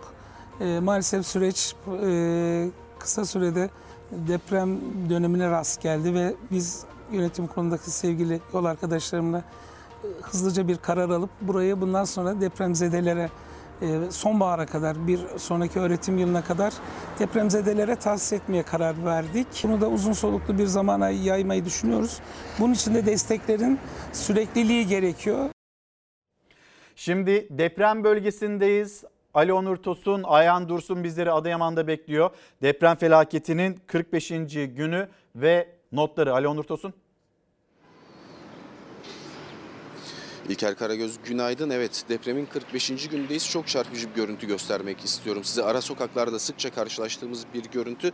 Bu sefer cadde üzerinde karşılaştık bununla. Hemen bakın arkamda bir bina caddenin üzerine yatmış durumda. durumda. Yanında bir kamyon duruyor. İçinde insanlar vardı. Az önce etrafında insanlar vardı ve yıkılması işten bile değil gibi görünüyor. Çünkü bayağı yatmış. Yaklaşık 40 45 derece yatmış gibi görünüyor buradan. Hasarlı bir bina. İşte dün de bahsetmiştik. Enkaz kaldırma çalışmaları yavaş ilerliyor. Özellikle ara sokaklarda neredeyse yok diyebileceğimiz enkaz kaldırma çalışmalarından bahsediyoruz. Caddeler temizleniyor onu biliyoruz ana caddeler ama işte burası da bir cadde ve burada görüyorsunuz enkazların durumunu yan yatmış tehlike saçan binalar hala olduğu gibi duruyor. Kimse dokunmamış, kimse gelip bir çalışma yapmamış sadece işte yaralılar ve cansız bedenler çıkartılmış enkazdan ama sonrasında kimse buraya uğramamış gibi bir görüntü var burada. Bu binanın üstünde özellikle durmak istiyorum. Adıyamanlılarla da konuştuğumuzda tehlikeli diyorlar. Hemen bakın sol tarafta ileride bir bina daha var. O da yatmış durumda. Bir de şöyle bir tehlike de var şimdi burada. Enkazdan sağ çıkanlar, tedavileri tamamlananlar veya sağlıklı olanlar bu enkazlara, bu yıkıntılara gelip eşyalarını arayabiliyorlar. Bu tehlikenin hemen yanı başında o enkazların içinde eşyalarını aramak zorunda kalıyorlar. Çünkü ihtiyaçları var. İhtiyaçlar hala tam olarak giderilebilmiş değil. O yüzden bu binalar oldukça tehlikeli. Mesela şu anda bizim bulunduğumuz yerde birisi varken bu bina yıkılsa kesinlikle altında kalır. Biz de o yüzden tehlikedeyiz aslında şu anda. Biraz daha uzaklaşmak istiyorum. Geniş açıyla da göstermiş olalım size. Hem Adıyamanlılar da burada. Onlara da soralım hemen yanlarına gidelim. Efendim geçmiş olsun. Canlı yayındayız. Size bu binaları soracağım. Nedir durum bu? 45 gün oldu bugün. 45 gün oldu yani e, herhangi bir çalışma yok. Devletten biz sürekli yardım bekliyoruz. Yani sürekli gidip burada dilekçelerimizi veriyoruz. Yani e, ne yaparsak gelen giden yok. E, il dışındaki halkımız buraya gelmek istiyor ama gelemiyor. Niye gelemiyor? Enkazlardan korkuyor. Buradaki süre, buradaki süreçten korkuyor. Ben bile 3 gün il dışına çıktım çocukları götürdüm. Ben buraya şu anda gelemiyorum. Korkuyorum. Buradaki enkazı gördüğüm zaman ben adeta ürperiyorum. Yani evet, psikolojik yanında var. Yani psikolojik mi? Yani benim çocuklarım şu an buraya Adıyaman'a gelmek istiyorlar. Gelemiyorlar. Peki burası tehlikeli değil mi? Mesela şu binaya Çok baktığınız- tehlikeli. Bu- Buradaki enkazı bir türlü kaldıramıyorlar. Burada çok dilekçe verildi. Ama e, bir türlü kaldırmıyorlar. Evet çok geçmiş olsun Sağ size olun, de. Dediğim gibi işte Adıyamanlılar da şikayetçi. Adıyamanlılar korkuyorlar zaten işte o depremin psikolojisini zaten üzerlerinden atabilmiş değiller. Bir de memleketlerine geldiklerinde veya işte evlerinin olduğu yere geldiklerinde bu manzarayla karşılaşmak onları daha da yaralıyor. Bir an önce çözüm bulunması gerekiyor. Hem Adıyamanlıların sağlığı için hem de buradaki riskin ortadan kaldırılması için. Ali Onur tam e, az önce senin de gösterdiğin binanın altında bir yazı var. Üçüncü kez kontrol edildiği, üç kez kontrol edildi gibi bir şey yazıyor galiba. Bir de az önce konuştuğum bir baba e, kendisi bir önlem almaya çalışıyor. Çocuklarını götürmüş, çocukları evlatları dönmek istiyor. Belki memleketi Adıyaman'a ama e, o da hani etrafa da güvenmediği için, mahalleye, sokağa güvenmediği için evlatlarını götürmüş. Başka bir yere götürmüş. Nereye götürmüş acaba? Belki e, uzaklaşmadıysa onu da sorabilirsin. Ne yazıyor o yazıda? Hemen yazıya dönelim. Üçüncü kez kontrol edildi. Binaların çoğunda görüyoruz. İkinci kez kontrol edildi, üçüncü ke- kez kontrol edildi. Tabii İngilizce yazılar da gö- görüyoruz, kısaltmalar görüyoruz. Mesela ilerideki bir binada İngilizce yazıyordu kontrol edildiği. Çünkü yabancı arama kurtarma ekipleri de geldiler buraya. Onlar defalarca girip çıktılar enkazlara. Bakın bu binayı şu anda fark ediyorum. Birinci katı yok sanıyorum bu binanın. Ayhan Dursun da size gösterebilirse. Tamamen birinci katının üzerine veya giriş katının üzerine çökmüş. Bu bina ve yan yatmış durumda. İşte şu arkadaki binada mesela yine benzer bir yazı var bakın. Evet İngilizce kısaltması yazıyor CBS. Yabancı ekiplerin kontrol ettiği binalarda o yazıyı görebiliyoruz. Yani böyle CBS izler mi yazıyor. bırakılıyor? İşte o işte o enkazda neyin birisi var mı, yok mu?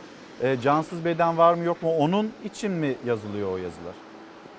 O kontroller ondan mı yapılıyor? Tabii ki tabii ki tabii ki içeride kimsenin kalmadığına, kimsenin kalmadığına işaret eden yazılar bunlar. Bina yıkık işareti kontrol edildi, canlı kimse yok. Artık enkaz toplanabilir anlamına da geliyor aslında bir yerde bu enkazın kaldırılması gerektiği anlamına da geliyor ama, 45. işte gün olmuş, 45. hala duruyor enkaz, hala senin de kaldırılmayan söylediğin gibi. enkazlardan bahsediyoruz. Evet 45. gün olmuş. Evet, Hala az senin de dikkat çektiğin gibi duruyor o enkazlar. Burada, burada, burada. Evet, ona tekrar soralım. Evet, İlker Karagöz soruyor. Çocuklarınızdan bahsetmiştiniz. Ge- Niye getiremiyorsunuz Adıyaman'a? Çocukları Korku var. korku var hocam. Yani e, benim 5 yaşında çocuğum var. Şimdi şey anaokuluna gidiyor. E, yani geceler yatamıyor. Ben e, haftada bir kere olsun da 2-3 gün gidip geliyorum. Yani e, çok olağanüstü bir durum. Yani geceler yatmıyor, öbür çocuklar yatmıyor. Yani siz buraya getirseniz ama ben kendim e, şey yapıyorum, ürperiyorum. Peki eviniz ne durumda? Evimiz e, şey hocam ağır hasarlı. Giremiyorsunuz. Yok giremiyoruz. Nerede kalıyorsunuz? Ya ben burada çadırda kalıyorum. Çocuklar? Çocuklar e, il dışındalar. Akrabalarınız yanında. Mersin'deler evet. Evet. Peki şimdi burada arkada bir yıkım çalışması Orada da- devam ediyor. Evet. Yıkım sa- Orada da ev tuttuk. Kiralar 15 milyar. Yani zor bir durum. 15 Evet, bin lira. Karagöz gördüğünüz gibi bir dokunuyoruz bina işliyoruz korku bir yanda çaresizlik bir yanda çocuklardan ayrı kalmak bir yanda parçalanmış ailelerden bahsediyoruz. Beyefendi işte çocuklarımı Mersin'e götürdüm ev tuttum 15 bin lira kira veriyorum ben burada çadırda kalıyorum çünkü çocuklarım gelemiyor Adıyaman'a diyor. İşte deprem sadece olduğu anda binaları yıkıp bitmiyor günlerce belki aylarca işte diyoruz ya 45 gün oldu belki 40 yıl bu acı unutulmayacak. Ali Onur Tosun, Ayhan Dursun çok teşekkürler. Bölgenin notlarını yine sizden almaya devam edeceğiz. Evet Ali Onur Tosun'un da söylediği gibi parçalanmış aileler. E, Hürriyet gazetesine bakıyoruz. Hayatta yeşeriyor, her şeyi de toparlıyor gibi diye manşetler var. E, öyle değil, öyle değil. Öyle olsa biz de o şekilde yayınımızı yaparız. İnsanların işte çadırı olsa ya da çadırdan konteynere taşınıyor olsalar biz de o şekilde haberlerimizi yaparız. Zaten siz anlatıyorsunuz bize oranın durumunu. Biz başka bir şeyi göstermeye çalışmıyoruz ya da bir güzelleme yapmaya çalışmıyoruz. Neyse o, onu anlatmaya çalışıyoruz. Sözcü gazetesi yazarı Deniz Zeyrek yanımda. Deniz abi günaydın. Günaydın. Hoş geldin. Hoş bulduk. Birlikte dinledik Ali Onur Tosun'un Evet. anlattıklarını. Belki bununla başlayabilir sonra siyasete geçelim. Ya işte düşün mesela 45 gün oldu bu enkazı daha ortadan kaldıramıyorsun. Bir yıl içinde e, yüz binlerce kalıcı konut yapmayı vaat ediyorsun. Yani 250 bin inşaat işçisi demek e, yani düşün bir 170 bilmem milyon ton beton demek şu demek bu demek. Bunları bir yıl içinde yapmayı vaat ediyorsun. Ama orada 45 gündür o yan yatmış binayı yıkamıyorsun, kaldıramıyorsun yani. 45 gün, 15 gün daha geçtikten sonra ki büyük ihtimalle e, Ali Onur Tosun'a soralım 15 gün sonra git, giderse o Adıyaman'a aynı binanın önünden yayın yapsın. Büyük ihtimalle o bina orada duracak ya da bugün biz konuştuğumuz gibi için Evet. gidip yıkacaklar. Yani 45 günde 2 ayda sen onu yıkıp kaldıramıyorsan bir senede e, yüz binlerce konutu nasıl yapacaksın yani? Çadırı e, yani iki ay içinde çadırdakini konteynere geçiremiyorsan, yeterince konteyner bulamıyorsan, geçici konaklama sorununu çözemiyorsan nasıl yapacaksın? Yani e, gerçekten akıl akıl var, mantık var. Yani sen şimdi depremzedeye çay, şeker, kahvaltılık isteyecek duruma düşmüşsün. Vatandaştan yardım istiyorsun. Öbür tarafta da 35 milyar dolar e, tutuyor bu konutların şeyi. E, onu bir sene içinde halletmeyi vaat ediyorsun. Ya bu siyaset gerçekten bazen e, gerçek gerçekliğini yitirmiş oluyor. Böyle algıları ya da şeyleri daha ön plana koyuyor. Yeter ki temellerini atalım. 14 Mayıs öncesinde vatandaş görsün temel atma törenini. Sonrası Allah kerim gibi bir yaklaşım var. Bu da doğru değil. Yani çadır güzellemesi yapılır mı ya? Yani çadır yaptık diye çadır, işte depremzedeyi çadırın içine yerleştirdik diye övünülür mü yani? İşte öyle bir anlatıyorsun ki tamam e, hayatı yeniden başladı. Nerede başladı? Çadırda başladı. 10 kişi, ba- bazı çadırlarda 20 kişi. Yani yaşanabilecek koşullar değil. Hiç çadırda yaşadınız mı? Sel felaketini de yaşadık. Konteynerları sel suları aldı götürdü. İnsanlar hayatını kaybetti.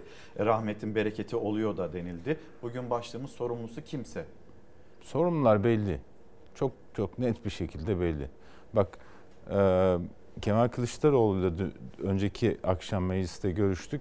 Dedim ki ya bedava konut işini nasıl yapacaksınız yani? 5 kuruş almadan depremzedelere Evet, evlerini evet. vereceğim dedi. Şunu şunu söyledi. Çok benim de e, gerçekten vatandaş olarak da e, hoşuma gitti bu tespit. Ya bir e, yani Deniz Zeyrek olarak ben gidip bir ev satın aldığımda bir tane imza atıyorum. Ama o ev benim karşıma çıkana kadar 22-23 imza atılıyor. Projesine imza atılıyor, imarına imza atılıyor, ruhsatına imza atılıyor, yapı denetimine imza atılıyor, iskanına imza atılıyor. Yani devlet 22-23 tane imza atarak o konutu sana ben o son imzayı attığımda diyor ki kardeşim bu güvenlidir. Ben bunu denetledim, kontrol ettim, imarını, ruhsatını, her şeyini ben verdim. Gönül rahatlığıyla paranı buna verebilirsin, bunu satın alabilirsin. Alıyorsun, ondan sonra işte kolonları, kirişleri hatalı çıkıyor, denetlenmemiş çıkıyor. İmzaların hepsi e, karşılıksız çıkıyor yani. Devletin imzası karşılıksız çıkar mı? Çıkıyor işte. Sonra o bina başına yıkılıyor senin ve sen o binayı o binanın yerine devlet sonra bina yaptığında sana parayla satıyor. Böyle şey olur mu? Ben devletime güvenmişim. Onun attığı imzalarla karşıma çıkan o apartmana güvenerek satın almışım. Belki de 30 yıllık emeğimin karşılığını götürüp ona vermişim. E, yerle bir olduğunda da devlete şunu deme hakkım var. Ya kardeşim ben sana güvendim, aldım. Senin imzalarına güvendim. Senin yapı denetimcisine güvendim. Senin belediye başkanına güvendim.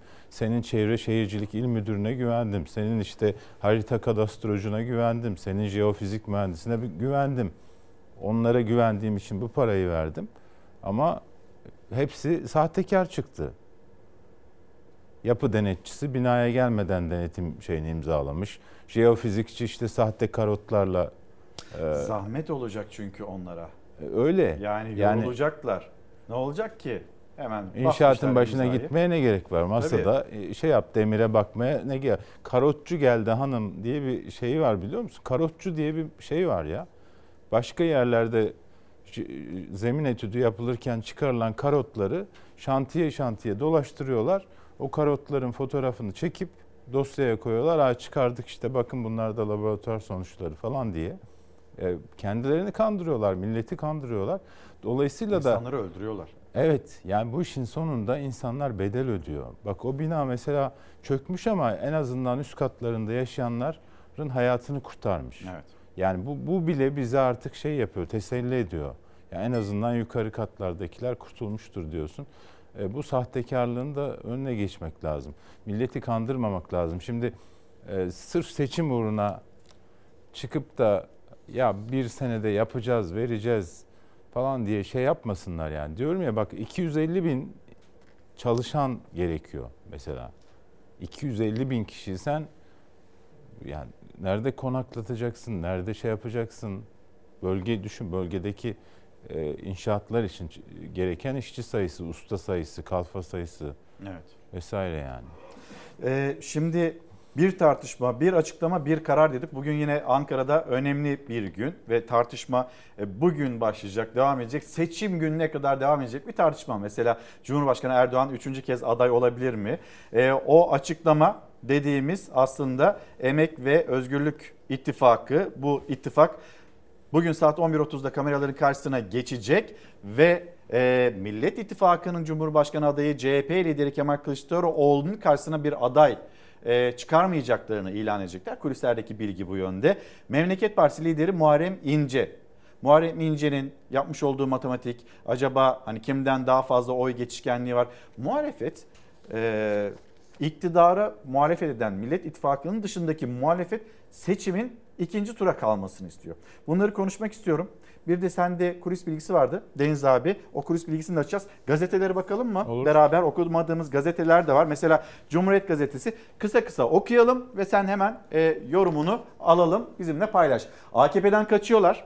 İttifak adayları ve eski gözdeler kapıyı kapattı. Başvuru sayısı düştü. Şimdi bir günde iki red. Yeniden Refah Partisi AK Parti'ye hayır dedi. Kapıyı kapattı. Mehmet Şimşek de akşamında AK Parti Genel Merkezi'nde yani eski bakanı AK Parti'nin Mehmet Şimşek hayır ben gelmeyeceğim siyasete dönmeyeceğim dedi. Ne dersin? Böyle bir tablo neden yaşar ki AK Ya Parti? sen kendini Mehmet Şimşek'in yerine koy. Bu ekonomik tablonun altına elini sokar mısın? Ezilir. Yani ezilir çünkü seçimden sonra tufan. Şu andaki seçim ekonomisi bu kafayla gidiyor. Sürekli para basıyorlar. Enflasyon umurlarında değil. Ben bugünkü yazımda e, fotoğrafını koydum İlker. Bizim mahallede e, bir zincir markete gittim. Kasap reyonunda uzun zamandır da gitmemiştim. Böyle dondum kaldım. 556 liraya dana e, işte Artık bonfile. neyse neresiyse hayvanın. Ya 556 lira. 556 liraya et satılıyor bu ülkede. Ee, en ucuz kıymalık et 270 liraya en büyük banknotunla 1 kilogram kıyma alamıyorsun. En büyük banknotun 200 lira.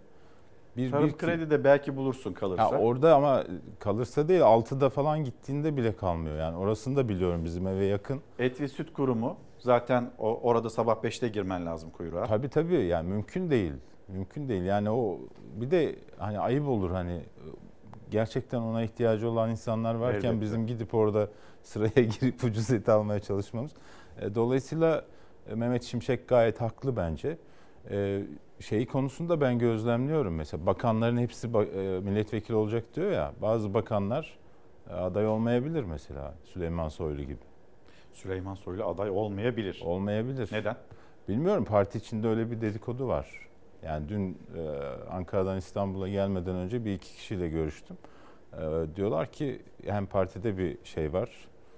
Yani o da artık partinin kendisine yönelik şeylerine tepki gösteriyor. E, ben şey diye yorumladım duyunca herhalde tekrar bakan olmak istiyor. Bakanların milletvekili olması Ama o garanti değil. mümkün değil. Bakalım. Yani Sayın Cumhurbaşkanı'nın tavrı ne olacak? Sayın Cumhurbaşkanı tavrından sonra İçişleri Bakanı Süleyman Soylu'nun tavrı ne olacak? O bilmiyorum herhalde siyasetin ya ama şöyle şöyle bir gerçek var bak 30 yıldır bu siyaseti takip ediyoruz. İktidara giden partinin önü daha kalabalık oluyor seçimlerden önce. Bürokratlar o partiden daha çok aday oluyor ki iktidara geldiklerinde beni işte şube müdürü yaparlar, daire başkanı yaparlar, genel Kart müdür vizit yaparlar. gibi o biraz. Evet evet yani Parayı veriyorsun, ben ben bazen sizdenim hayret ediyorum ya bu nasıl bir özgüvendir yani bu kadar da milletvekili bir de CHP'de mesela 30 bin lira başvuru ücreti var ya nasıl büyük para yani bu ekonomik krizde onu yatırıyorsun gidip başvuru yapıyorsun falan demek ki bayağı e, beklentiler yüksek. Yastık altındaki paralar çıkmıştır belki de. Bir gün gazetesine bakalım. Bir gün gazetesinin manşeti. E, AFAD'ın hali, afetin kendisi. E, kurumun neresine el atsanız tel tel dökülüyor. Dün e, gazeteci Alican Uludağ'ın paylaşımıyla biz bunu, Türkiye bunu öğrendi. E şimdi AFAD'ın binası yani şansa bak. Tam da arşiv bölümünde, AFAD'ın arşiv Yangın. bölümünde yangın çıktı. İşte binanın dış kesimine de e, uğramış o yangın, dökülmüş. Depremzedelere hazırlıksız yakalanan AFAD'ın stoklarında 2400 adet konteyner vardı. Tartışmalı kurumun Ankara'daki merkezin evrak bölümünde şüpheli bir yangın çıktı diye o haberi de Alican Uludağ dün sosyal medya üzerinden de paylaştı. Bir gün gazetesinin manşeti. Kılıçdaroğlu'nun buna e, yine yanıtı da oldu. Ne dersin AFAD? Başarılı Vallahi- sınav veriyor mu AFAD hala kendi merkezinde Ya bile? ben ben valla ben onların yerinde olsam utancımdan istifa ederdim.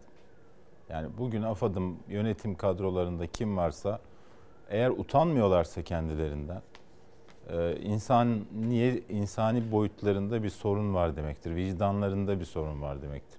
Bu kadar insan perişan. Ne koordinasyonu becerebildiler, ne insan kurtarmayı becerebildiler. Yani sahadaki görevlerini Ama izleyicilerimiz hani bilmiyor. Ankara'daki binasında bir görün. O Tabii ihtişamı, tabii. Bir de o böyle görkemi, şey, e, kriz masası.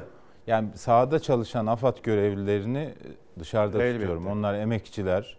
e, Çok büyük emek harcadılar. Canla başla çalıştılar. Ellerinden geleni yaptılar ama AFAD yönetiminin afetle mücadeleyle ilgisi yok. E, Yangına gelince İlker, Hatay'da e, Çevre Şehircilik İl Müdürlüğü'nün o binası nasıl alelacele birinci günde yıkıldıysa tek katlı bina olmasına rağmen, yıkılma riski olmamasına rağmen vesaire nasıl apar topar yıkıldıysa o bütün evraklar molozların arasında kaldıysa burada da öyle bir durum var.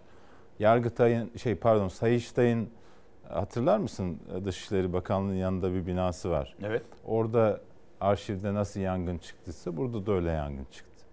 Ya bu bun, bunların hepsi böyle sanki ben seç, seçimde iktidar değişecek de gelenler belge bulamasın çabası içinde olduklarını düşünmeye başladım. Şimdi evrakı yakıyorlar da e bunlar dijitale aktarılmamış mı? Ya aktarılmış diyor ama mesela Çevre Şehircilik İl Müdürlüğü'nde İddiaya aktarıldı diye evrak yakıyorlar mühür diye ol- ben de peşin peşin söyledim. evrak yakıyorlar diye ben de peşin peşin evrak- söyledim. evrak İddiaya arşivindeki yangında ne yanar? Bilemiyorum Başka artık. bir şey mi yanıyor? Tesadüf. Oyuncak mı Yangınlar da yani? tesadüfi sever diyebilir miyiz? Şimdi e, gelelim o zaman Ankara'nın e, o tartışmalı konularına, açıklamalarına, kararlarına. E, Cumhurbaşkanı Erdoğan'ın adaylığı ile ilgili haberimizi paylaşalım. Sonra Fethi Yıldız, MHP'li Fethi Yıldız'ın gazetecilere vermiş olduğu yanıt. Cumhurbaşkanımız Recep Tayyip Erdoğan'ı Cumhurbaşkanı adayı olarak gösterdiğimize dair belgelerimizi Yüksek Seçim Kurulu'na teslim ettik. Cumhurbaşkanı Erdoğan'ın üçüncü kez Cumhurbaşkanı olabilmek için adaylık dosyası Yüksek Seçim Kurulu'nda. Cumhur İttifakı olarak AK Parti ve MHP birlikte yaptı başvuruyu. Erdoğan'ın üçüncü kez aday olamayacağına ilişkin ilk resmi itirazı ise Sol Parti yaptı. Anayasaya aykırı diyerek. Anayasa hükmü net. En fazla iki defa bir kişinin Cumhurbaşkanı adayı olabilme imkanı var. Meclis tarafından seçim yenilenme kararı alınırsa üçüncü defa aday olabilirdi. Seçim kararını kim aldı? Sayın Cumhurbaşkanı aldı. Geçin bunlar. Bunlar, bunlar geçin. Bunlar ciddi. Şöyle. MHP Genel Başkan Yardımcısı Fethi Yıldız, Erdoğan'ın adaylığına ilişkin yapılan ve yapılacak itirazlar için geçin bunları dedi. Muhalefet ise anayasa maddesini hatırlatıyor. Anayasa 101. madde Cumhurbaşkanının görev süresi 5 yıldır bir kimse en fazla 2 defa Cumhurbaşkanı seçilebilir diyor. Erdoğan 2014 ve 2018 yıllarında Cumhurbaşkanı seçildi. 2023 seçimleri için tekrar aday oldu. Eğer hukuk devleti ise bu ülke ve anayasa geçerliyse bu anayasa tekrar aday olması söz konusu değil. Cumhurbaşkanı adayımızı Recep Tayyip Erdoğan'ı iki partinin meclis grubu olarak bugün başvuruda bulunmuş olduk. Sayın Erdoğan'ın anayasamıza göre aday olamayacağını, onun da dilekçesi hazır. O itirazımızı da yapacağız. Seçimle ilgili her türlü kararı alma Yüksek Seçim Kurulu'nun kararındadır. Herkes her itirazını yapar. Nihai kararı verecek olan Yüksek Seçim Kurulu kararıdır. Mevzuatı dikkate alarak. AK Parti YSK karar verecek dedi. MHP'li Fethi Yıldız YSK'ya itiraz yapılamaz diyerek Erdoğan'ın yeniden aday olamayacağına ilişkin açıklamalara öfkelendi. YSK'ya itiraz olmaz. Şimdi yok öyle bir itiraz. Memleket Boş.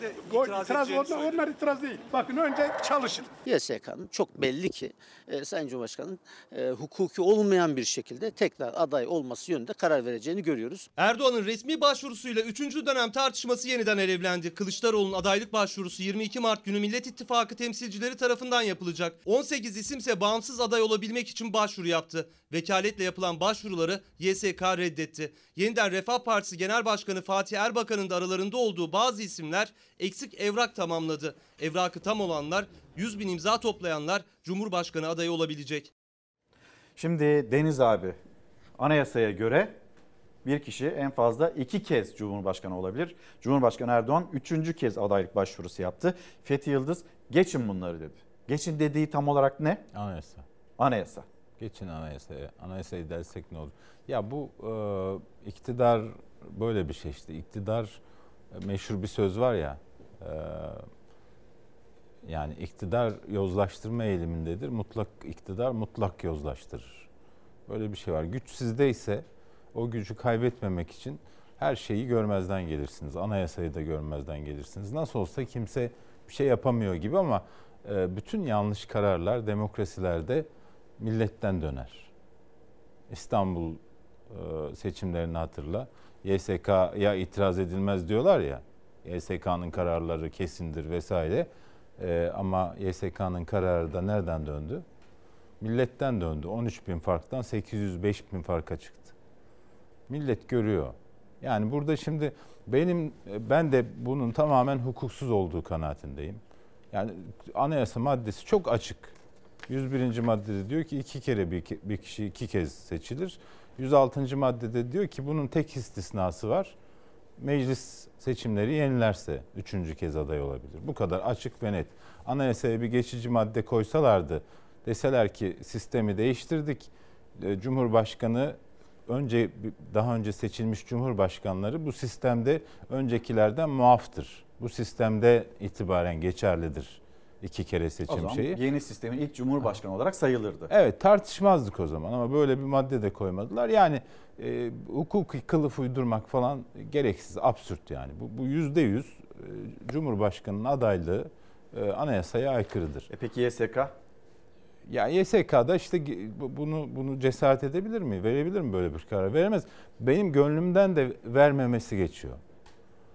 Yani bu bazı kararlar vardır ki böyle perçin gibidir yani. Şeye çakarsın demiri altında üstünde ezersin böyle kıpırdamaz. O kadar sağlam olur ki. Bu kararı da yine millet versin. Ve benim gönlümden o geçiyor. Yani millet e, şu anda mevcut Cumhurbaşkanı'nın üçüncü kez Cumhurbaşkanı adayı olup olmayacağına karar versin. 14 Mayıs'ta eğer onu seçmezse, rakibini seçerse millet diyecek ki hayır kardeşim sen üçüncü kez Cumhurbaşkanı olamazsın. Bu kadar net. O zaman işte o zaman o karardan sonra eğer Cumhurbaşkanı değişirse bu seçimlerde o zaman YSK'nın üyeleri, bugünkü üyeleri anayasayı ihlal ettiklerini konuşacağız, tartışacağız. O zaman hukukçular çıkacak diyecek ki kardeşim gel şimdi sen e, 2019'daki 31 Mart seçimlerinin yanlış kararının hesabını ver. Sen işte 14 Mayıs seçimlerindeki yanlış kararının hesabını ver. Sen bu anayasayı niye ihlal ettin? Sen bu anayasayı niye görmezden geldin? O zaman sorarlar. Yani milletin kararı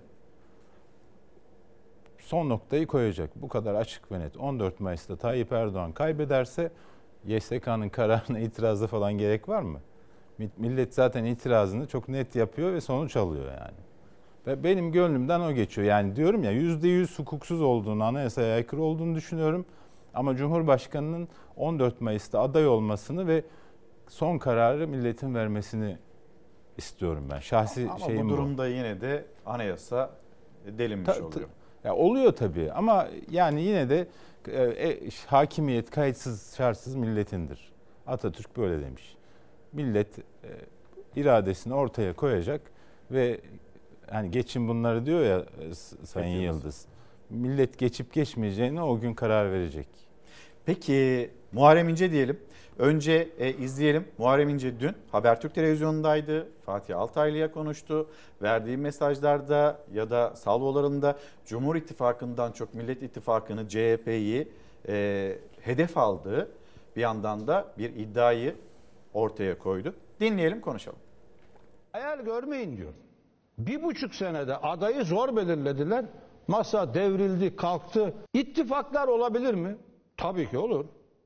Mesela Türkiye'ye ittifak öneriyorum. CHP, İyi Parti, Memleket Partisi.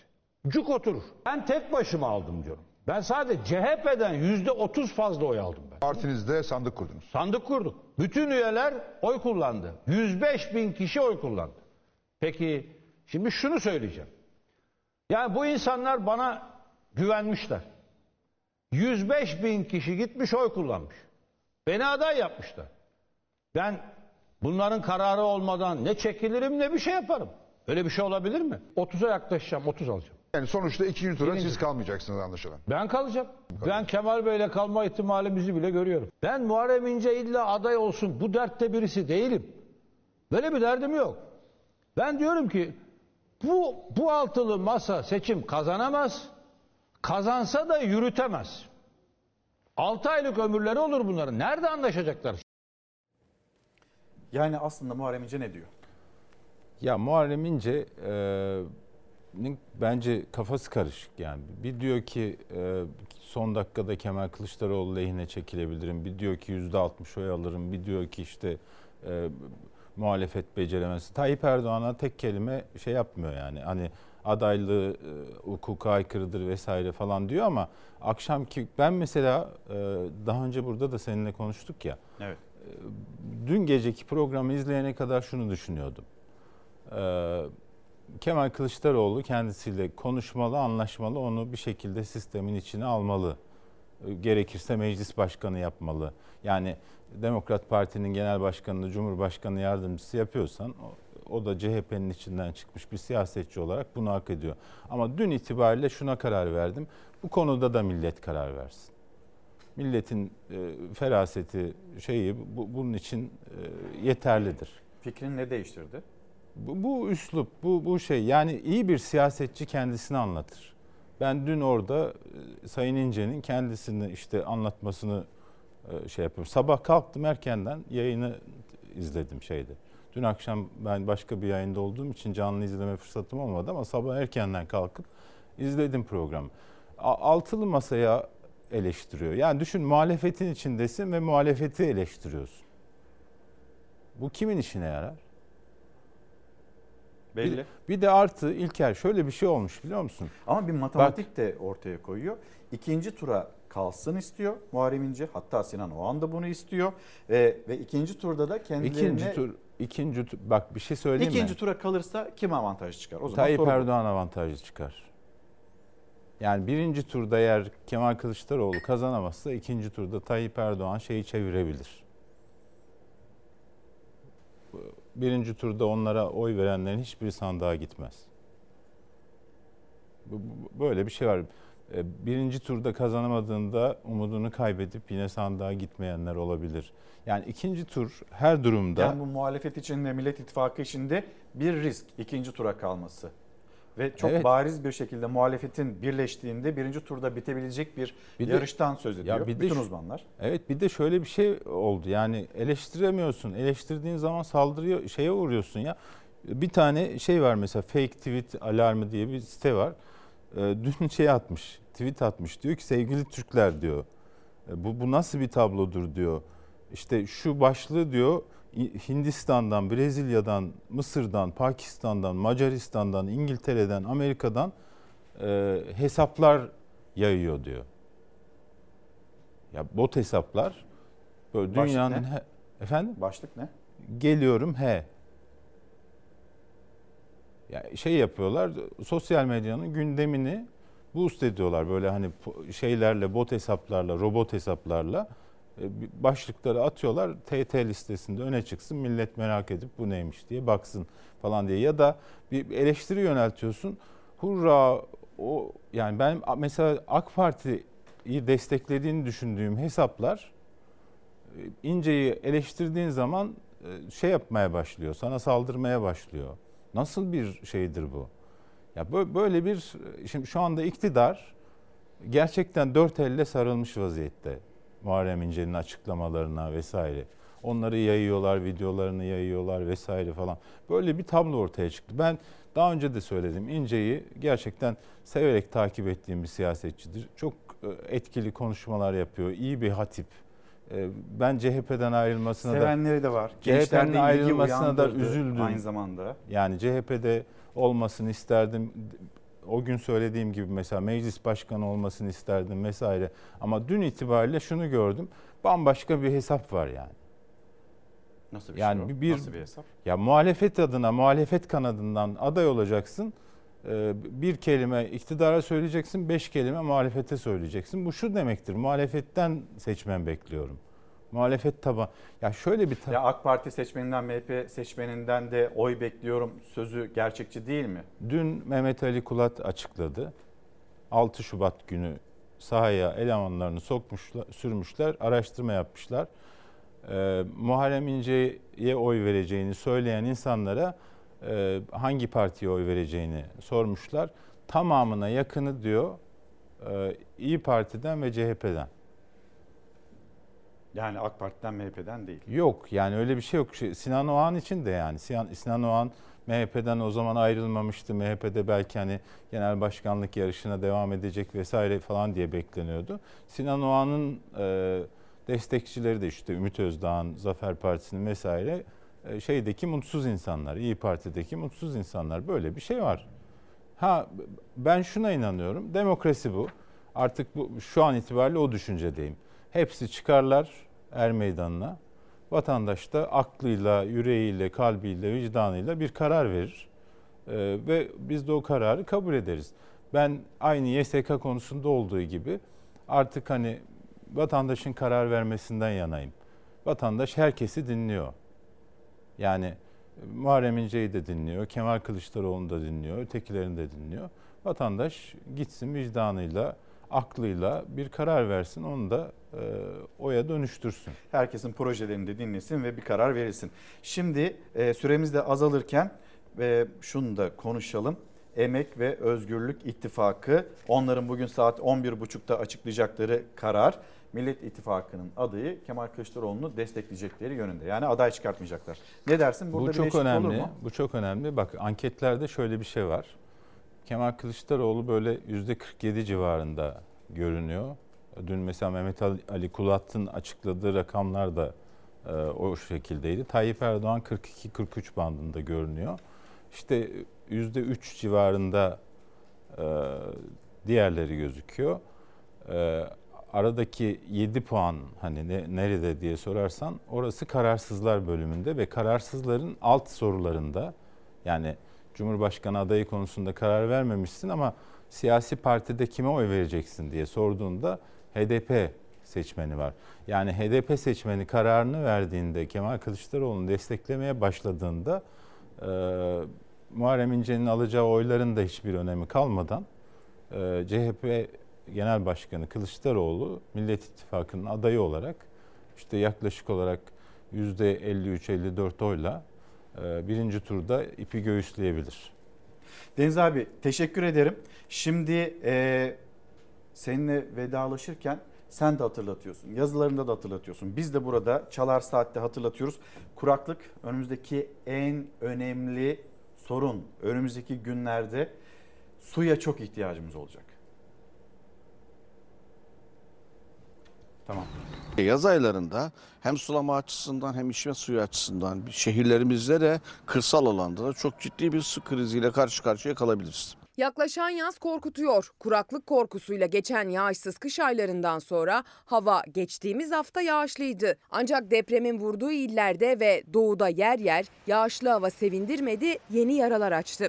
Sel, su baskını, taşkın 20 can aldı Adıyaman ve Şanlıurfa'da. Toprak suya doymak bir yana verimli tabakasını kaybetti yaşanan sellerde. Geride bıraktığımız hafta yağışlıydı nispeten. Yer yer göller ve barajlardan seviyenin yükseldiği haberleri geldi. Ancak yağışsız geçen ayları telafi edemedi yağışlar. İstanbul'u besleyen barajların genel doluluk oranı %35 seviyesindeydi geçen hafta. Bu hafta ancak %36'ları gördü. 22 Mart Dünya Su Günü. Ama bu sene biraz daha farklı bir farkındalık oluşturmamız gerekiyor. Çünkü yaşadığımız kuraklık, özellikle kış kuraklığı ülkemizde çok ciddi bir krizi beraberine getirmeye başladı. Kocaeli'de ise Sapanca Gölü ve Yuvacık Barajı'ndan iyi haberler geldi. Sapanca Gölü'nün Eşme sahilinde yağışsız geçen aylarda su çekilmiş, kayıklar karaya oturmuştu. Suyun çekildiği noktalarda manzara yağıştan sonra eski haline döndü. Yuvacık Barajı ise tam doluluk seviyesine yaklaştı. 2023 yılına girerken seviyesi %20'lere kadar düşmüştü barajın. Seviye %95'e çıkınca ilerleyen günlerde beklenen yağmur nedeniyle baraj kapakları açıldı, Kirazdere yatağına su bırakılmaya başladı. Su miktarında bölgesel artışlar yaşansa da en kurak kışlardan birini geride bıraktı Türkiye. Yaz yaklaşırken su tasarrufu ve doğru su yönetimi tavsiye ediyor uzmanlar. Önümüzdeki süreçte yaz aylarında evlerimizde içme suyunu kovalarla taşıyamamak, taşımamak için bugünden suyu doğru kullanmamız, doğru yönetmemiz gerekiyor. Efendim bugün Dünya Su Günü. Tekrar söyleyelim. Bir damlanın bile önemi var. Efendim bir kez daha günaydın. Devam ediyoruz Çalar Saat'te. Yanımızda bir anne var. Oğuz Ardası için 1718 gündür yaklaşık 5 yıldır adalet arayan bir anne Mısra Öz. Günaydın efendim. Günaydın. Hoş geldiniz. Hoş Ee, Çorlu tren faciası ki tren cinayeti diye de adlandırılıyor. Hı hı. Siz de öyle söylüyorsunuz. Konuşacağız bir son dakika bilgisi var. Onu e, paylaşalım hemen sizlerle.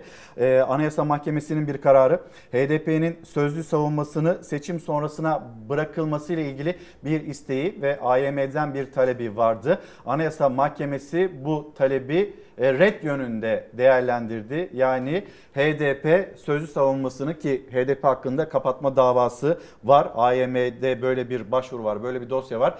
E, 11 Nisan tarihinde HDP bu savunmayı yapacak. Yani seçimi sonrasına bırakılmayan bir dosya. HDP'nin kapatılma davası, HDP'yi kapatma davası ve AYM'nin HDP'nin talebini reddettiği son dakikası ekranlarınıza yansıyor. Mısra Hanım'la konuşacağız. Son zamanlarda yaşadığımız facialar var peş peşe.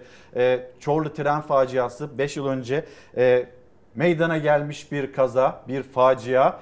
7'si çocuk 25 kişinin hayatını kaybettiği bir facia. Duruşması 13 mü 14 mü oldu? Dün 13. 10 13. 13. duruşması vardı ve 13. duruşmada kim ne söyledi, kim neyi suçladı ve nasıl bir itiraf geldi? Önce haberimizi izleyelim.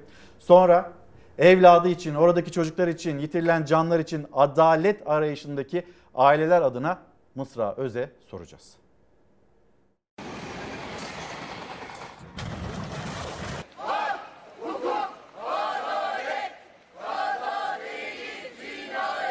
Biz mezarlarına sallıyoruz. Beş sene oldu.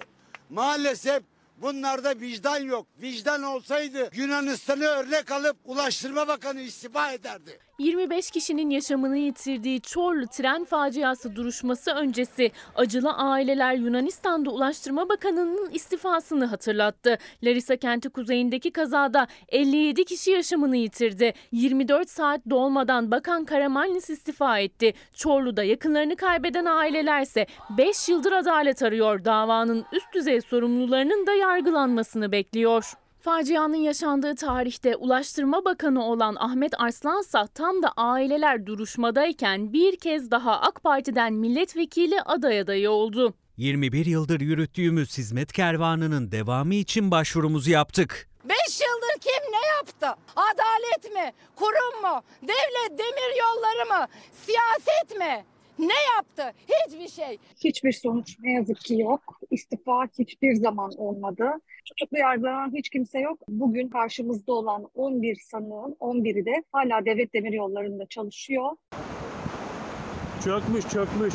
8 Temmuz 2018'de yağıştan altı boşalan menfezler aydan çıktı. Halkalı uzun köprü seferini yapan tren Çorlu'da ihmallerin getirdiği o kazada 7'si çocuk 25 kişi hayatını kaybetti. 13. duruşmadan da sonuç çıkmadı. 11 tutuksuz sanık bir kez daha hakim karşısındaydı. Şunu söyledi bugün tanıklar. Altyapı yapılmadan e, hizmete başladı bu tren bu yol üzerinde dediler ve eksik personelle çalışıldığını söylediler. Genel müdürlük çalışanlarının sanık olarak mahkemeye getirilmesi talebini reddetti mahkeme. Ailelerin ek bilirkişi raporu talebi ise kabul edildi. 14. duruşma 19 Temmuz'da. Evlatlarımızı biz bir hiç uğruna kaybettik. E, liyakatsizlik yüzünden kaybettik. Cezasız kalan her suç bir başka cezayı, bir başka katliamı doğuruyor. Bütün sorumluluk artık adaletin üzerindedir.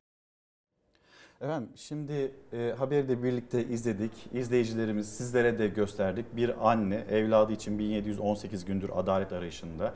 7 çocuk, 7'si çocuk 25 kişi için o adalet arayışı devam ediyor. Dün hakim karşısında sanıklar bakım müdürünü suçladılar. Dün ne oldu? Bize bir anlatır mısınız? Kim ne söyledi? Nasıl bir itiraf geldi? Dün e, aslında yani sürekli söylenilen şeylerin üzerine yani sanıkların birbirini suçlamalarının üzerinden e, ilk defa iki, de, iki tane tanık karşımıza çıktı ve bu iki tanıktan bir tanesi aslında Devlet Demir Yolları'nda şu anda birinci Bölge Müdürlüğü'nde müdür yardımcısı görevinde yani e, iyi bir görevde. E, onun tanıklığı önemliydi bizler için. Dün e, Segbis'le onlar bağlandılar. E, iki tanık bağlandı e, mahkemeye ve orada şu ifadeleri kullandılar e, altyapının olmadığını söylediler. E, altyapının güçlendirilmesi için, altyapının yapılabilmesi için e, emek, çaba ve zamana ihtiyaçlarının olduğunu, bu yüzden üst yapıya bir takım yatırımlar yapılıp e, altyapıya hiç dokunulmadan o hizmetin başladığını itiraf ettiler. Ki bu da diğer sanıkların evet altyapı çalışması yoktu dediklerini destekler nitelikte bir itiraf oldu.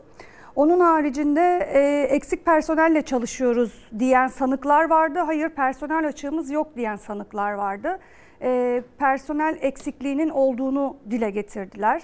E, alım yapılmadığını, eksik personelle çalışıldığını, işte bir e, bir kişinin e, 700 küsür kilometrelik bir hat üzerinde sorumlu olduğunu, yol bekçilerinin çıkartıldığını, e, kontrolörlerin olmadığını, hafta sonları kimsenin çalışmadığını e, dile getirdiler. E, bunlar gerçekten hani çok ciddi itiraflardı ve şunun altını özellikle çizdiler. Bunlar bizim karar verebileceğimiz konular değil. E, bu sorumlulukların, bu kararların tamamı Devlet Demiryolları üst yönetimine ait olan kararlardır. Onlar karar verirler ve bize iletirler. E, biz de gereğini yaparız e, diye bir e, itirafta bulundular. Talimat yukarıdan aşağıya doğru ilerler. Biz Aynen. onların söylediklerini yaptık dediler aslında Evet sanıklar. aslında böyle söylediler net olarak. E, tüm duruşmalarda parça parça olarak bunları duyuyorduk ama e, bu son duruşmada e, tanıkların da bu kadar net söylemesiyle aslında sorumluluğun bizim en baştan beri söylediğimiz Devlet Demiryolları üst yönetiminde olduğu bir kez daha ortaya çıktı. Peki e, dün duydunuz ve Allah'a emanet çalışıyorduk. Evet. Bunu duyduğunuzda ne hissettiniz? Ee, yani dehşet verici şeyler duyuyoruz biz orada. Bu söz de çok üzücüydü, çok korkunçtu. Biz kendi adımıza zaten artık hani bir mücadelenin içine girdik ve e, bir daha olmasın diye çabalıyoruz. Bir daha kimsenin canı yanmasın diye çabalıyoruz ama hala Allah'a emanet rayların üzerinde gittiğini söylüyorlar bu trenin. Bu da çok korkutucu.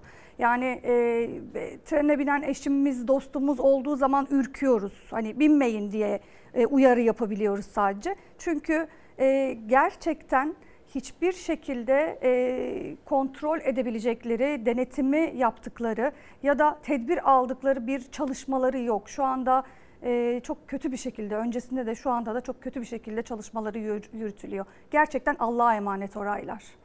E, bugün başlığımız sorumlusu kimse. Yani sorumlusu kimse bunun hesabını vermesi gerekir. hakim karşısına çıkması gerekir, e, yargılanması gerekir. Ve Bunun bir sonucunun olması gerekiyor. Çünkü insanlar orada hayatını kaybettiği yaklaşık 300 e, yaralı var aynı zamanda. E, ama biz sorumlusu kimse noktasındayız. Yani kimse yok. Evet maalesef. E, bu da herhalde çok incitici sizin için, aileler için, yakınlarını kaybedenler için. Tabii ki çok incitici. Ee, yani 5 yıldır ciddiyetsizlikle devam eden bir soruşturma, duruşmanın içindeyiz biz. Ee, gelen sanıkların e, mesela dün tanığın bir tanesi ifadesini verirken e, katliamın cumartesi günü olduğunu ve e, kendisinin tatilde olduğunu söyledi. Bu çok can yakıcıydı. E, pazar yani pazar günü gününü bile hatırlamıyor. Ya da başka bir sanığın olay oldu ama ben emekli, emekli oldum daha sonrasında dönüp bakmadım demesi de çok üzücüydü. E, tüm bunların haricinde en alttan en üste silsile halinde çıkarken hiç kimse sorumluluk almıyor. E, hiç kimse görevden el çektirilmiyor. Yani bu kişiler sanıklar ama devlet demir yollarında çalışmaya devam ediyorlar ve tüm delillere ulaşabiliyorlar. Bu çok korkutucu. E, mahkeme heyeti devlet demir yollarından bir belge istediğinde aylarca, günlerce gelmiyor ve biz o belge gelmediği için bir sonraki duruşmaya o kararların alınmasını e, süresinin geçmesini bekliyoruz. Ama devlet demir yollarında şu an sanık olanlar o belgelere ulaşabiliyorlar. E, biz ulaşamıyoruz, onlar ulaşabiliyorlar. Görevden almak yok, e, istifa eden ne yazık ki yok. E, terfi eden var. Bu da çok korkutucu boyutta. Yani Terfi eden var. E, tabii Devlet Demir Yolları'nda katliam olduğu sırada birinci bölge müdürü olan Mümin Karasu e, katliamdan sonra genel müdür danışmanı oldu. Ve kendisi bir önceki duruşmada şu itirafta bulundu. Ben danışmanlık yapabilecek e, donanıma sahip değilim. Bu görevi istemedim ama bana verdiler. Çünkü tecrübeliydim dedi. O göreve gelebilmesi için teknik üniversite mezunu olması gerekiyordu. Ama teknik üniversite mezunu değildi. Burada da liyakatsızlığı görüyoruz. Devlet demir yollarının içindeki liyakatsızlığı görüyoruz. Bu da çok can yakıcıydı. E, onun haricinde Biliyorsunuz Genel Müdür İsa Apaydın görevden alındı Ankara tren katliamı olduktan sonra. Fakat e, yakın zamanda çıkan bir haberde kendisinin ayrıldıktan sonra bir şirket kurduğunu ve bu şirket üzerinden de e, ulaştır, e, Devlet Demir Yolları'ndan ve Ulaştırma Bakanlığı'ndan ihaleler alıp bir yıl, bir yıl içinde ihale rekortmeni olduğunu gördük. E, yani her şey, bütün hayat yolunda gidiyor bu katliama sebep olan sorumlusu Sizin kim için peki? dediğimiz. Bizim için biz hala 8 Temmuz'dayız. Biz aynı gündeyiz. Aynı trenin devrildiği andayız. Ee, o yasın içindeyiz yani yıllardır böyle ve her tekrarlanan olayda da e, yasımız başa dönüyor. Geride kalmak çok zor. Çok zor. E, istifa eden yok dediniz. Şimdi Larisa kentinde Yunanistan'da bir tren kazası faciası oldu. E, Yunan Ulaştırma Bakanı e, ölenlerin anısı için ben hiçbir şey olmamış gibi davranamam dedi ve istifa etti. Bu haberi okudunuz. Bu haberi e, Çorlu tren faciasıyla, Pamukova tren kazasıyla, Ankara'daki yüksek hızlı tren e, kazasıyla da yan yana getirdiğimizde ya aramızda sadece bir deniz var.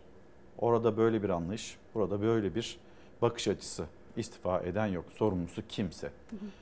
Buna ne dersiniz? Ee, sorumluluk almak bir yerden meselesi İlker Bey. Yani e, insanların acılarını düşünmek, e, yargılanmadan bile yani soruşturmaya dahil olmadan bile benim bir sorumluluğum var e, diyebilmek çok büyük bir erdem meselesidir. Ama bizim ülkemizde ne yazık ki sadece Çorlu'da değil işte yaşadığımız deprem felaketinde binlerce yurttaşımız öldü ve e, şu an çok ciddi acıların içinden geçiyoruz. E, istifa eden hiç kimse olmadı. E, Ulaştırma Bakanı e, Çorlu tren katliamı yaşandıktan sonra e, beni sosyal medyada engelledi. Mesela ben onun dün atmış olduğu tweet'i görmedim. At- gören kişiler bana ilettiler. Ben e, fotoğrafını alarak paylaştım. Çünkü kendisinin bir kamu personeli olarak bile e, ya da bir vekil olarak bile attığı paylaşımları ben bir e, vatandaş olarak göremiyorum. E, çünkü söylemlerimden rahatsız oldu ve beni engelledi. Bizim ülkemizde e, Yaşadığınız acıdan mı rahatsız oldu? yaşadığım acıdan rahatsız oldu, e, söylemlerimden rahatsız oldu çünkü ben doğruyu söylüyordum, o suçlandığını düşünüyordu. E, ve yani çok yakın bir tarihte, o katliama çok yakın bir tarihte böyle bir şey gerçekleşti, engelledi. E, ve daha sonrasında Kars milletvekili oldu. E, ben şunu söylüyorum yani geçen sene de Kars milletvekiliydi. Yani geçen dönemde, bu dönemde de e, dün başvuru yaptım. Ki dün e, fark ettiniz mi bilmiyorum. E, ben e, yürürken elimde Ahmet Arslan'ın fotoğrafı vardı. Oğuzar bir elimde Oğuzar'da bir elimde Ahmet Arslan. Yani biz sorumluların fotoğraflarını e, yaklaşık 4 yıldır mahkemeye giderken elimizde götürüp tabii ki içeriye sokmadan kapıya bırakıyoruz. Diyoruz ki biz buraya kadar fotoğraflarını getirdik. Kendilerini de o duruşma salonuna getireceğiz diyoruz. E, fakat dün o elimde taşıdığım adalet mücadelesi verdiğim sırada ne yazık ki e, hani kendisi milletvekilliği için imza atıyordu. E, bu da çok hem üzücü hem dehşet verici. E, bu korunulmazlık zırhının alt arkasında olmak e, toplumumuza hiçbir şey kazandırmıyor. Her şeyi e, aldılar, her şeyi elde ettiler fakat bir tek ceza almadılar. Peki sadece bunun için e, evladınız için, vefat eden evladınız için, e, oradaki insanlar için, işte yaralananlar için, e, gelmeyen adalet için mecliste olmak ister misiniz? Evet. Var mı böyle bir e, hayaliniz, böyle bir isteğiniz? Nedir? Aslında yoktu. E, fakat bu süren çalışmalar boyunca yani bu 5 yılın sonunda benim tek istediğim adaletti. Ee, yaşayamadığım yasımı adalet gerçekleştirdikten sonra oğlumun adına bir kitap yazarak, onu anlatarak, yaşadığım mücadeleyi anlatarak e, artık normal bir hayata dönme çalışması içindeydim. Öyle bir hayatım olsun istiyordum. Çok zor, dönemiyoruz, yapamıyoruz. Ee, bir amacım kalmadı benim. Bu hayata dair bir amacım kalmadı. Fakat şu an bir amacım var. Ee, benim gibi milyonlarca insan var. Benden önce de vardı, benden sonra da olmaya devam ediyor. Ee, ve bizim halk olarak sesimizi duyurmamız gerekiyor. Birilerine duyurmamız gerekiyor. Adalet kendi rayında düzene girmesi gerekiyor ve ilerlemesi gerekiyor. Ama bizim birilerine ne yapıyorsun sen diye e, gözlerinin içine baka baka sormamız gerekiyor. Bu nedenle de e, böyle bir şeyi düşünmeye başladım açık söylemek gerekirse. Tabii ki e, yani böyle bir teklif gelir, böyle bir göreve layık görülürsem ciddi anlamda oturup düşünürüm. Şimdi biz deprem faciasından sonra helallik istendiğini duyduk, gördük.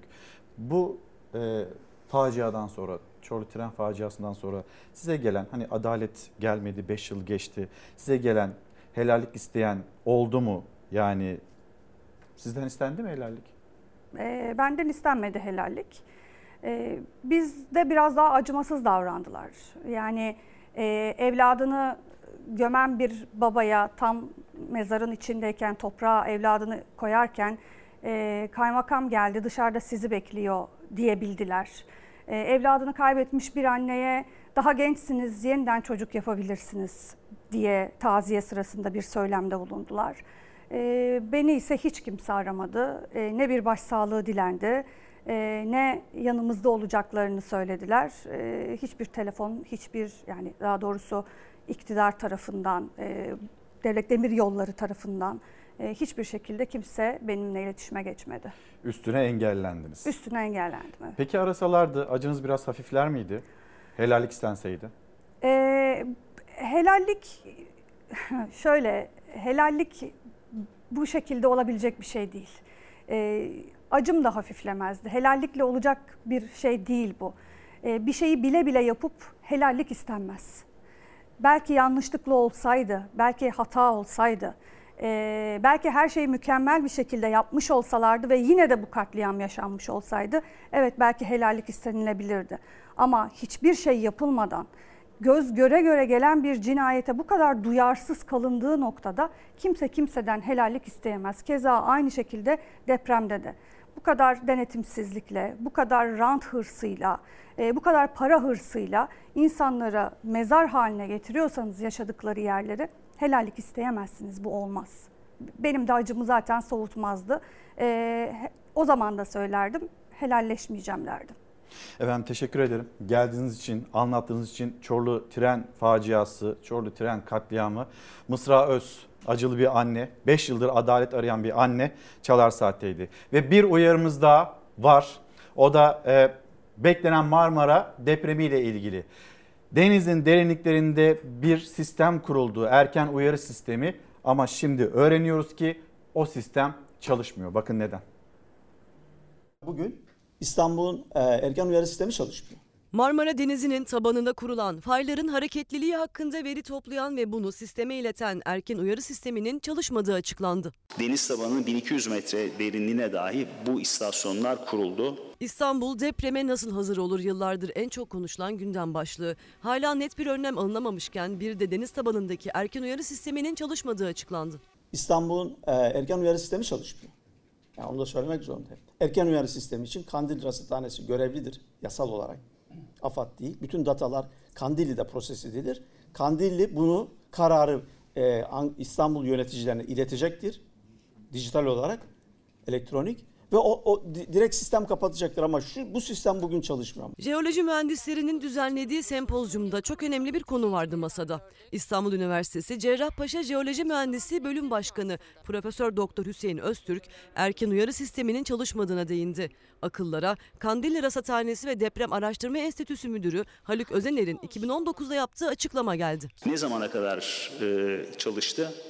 Maalesef e, bunların bütün haritalarda, deniz taba, deniz haritalarında işaretli olmalarına rağmen kabloların trolle avlanan e, avcılar e, fiber optik kabloları parçaladılar.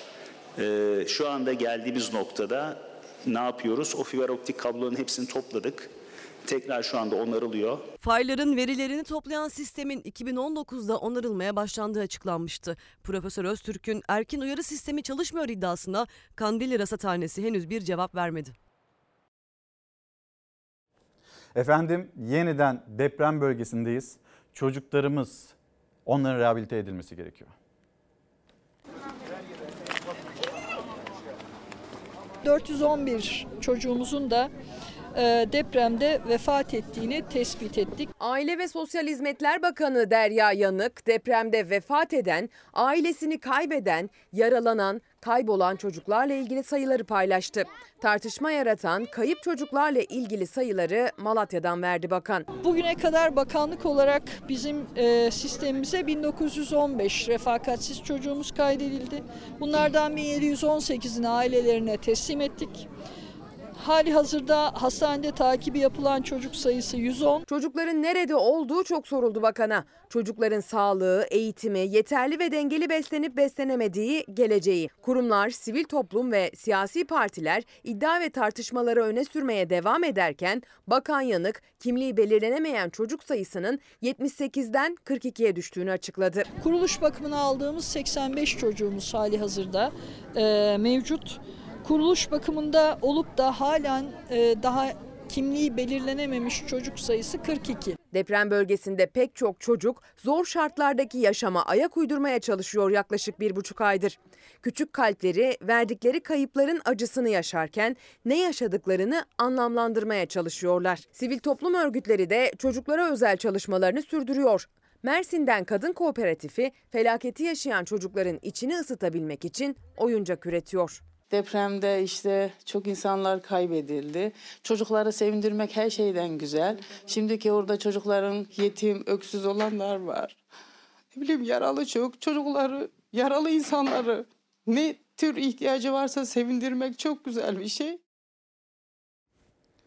Efendim yerel gazetelere de bakalım hep birlikte. Yeniden deprem bölgesine gideceğiz.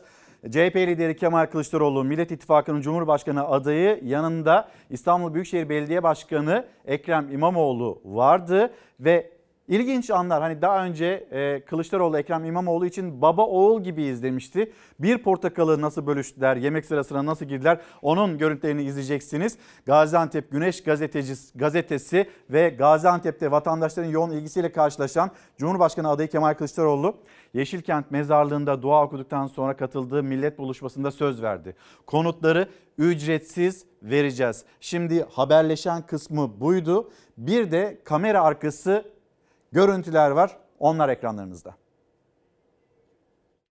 Şunu vereceğim ama yani şöyle e, çünkü soyulmuyor. Arkadaşlar tanek senin çoğunu kendisi aldı. Hayır hayır. Diğerini hazırlıyorum.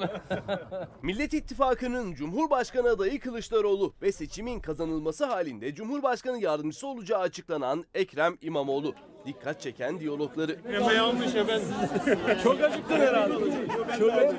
Ben de sen geç ben geliyorum. Ekrem İmamoğlu ile baba oğul ilişkisi gibiyiz. Kemal Kılıçdaroğlu ve Ekrem İmamoğlu dün Gaziantep'teydi. Depremzedelerle birlikte depremzedelerin sorunlarını dinlediler, isteklerini not ettiler. Cumhurbaşkanım bir şey söyleyebilir miyim? Söyle. Ders çalışmamız için bir şeyler getirebilecek misiniz? Bu hafta yollayacağız Kemal Başkan. Bak Ekrem Başkan diyor ki bu hafta göndereceğiz diyor. Saraylarda gözüm yok. Sizler gibi yaşamak istiyorum. Zaten sizler gibi yaşıyorum. Çadır kente depremzedelerle birlikte yemek yedi Kılıçdaroğlu ve İmamoğlu. İlk yemeği İmamoğlu aldı. Tam yerine oturacakken Kılıçdaroğlu'yla karşılaştı. Eme yanmış efendim. Çok acıktın herhalde. Çok acıktın.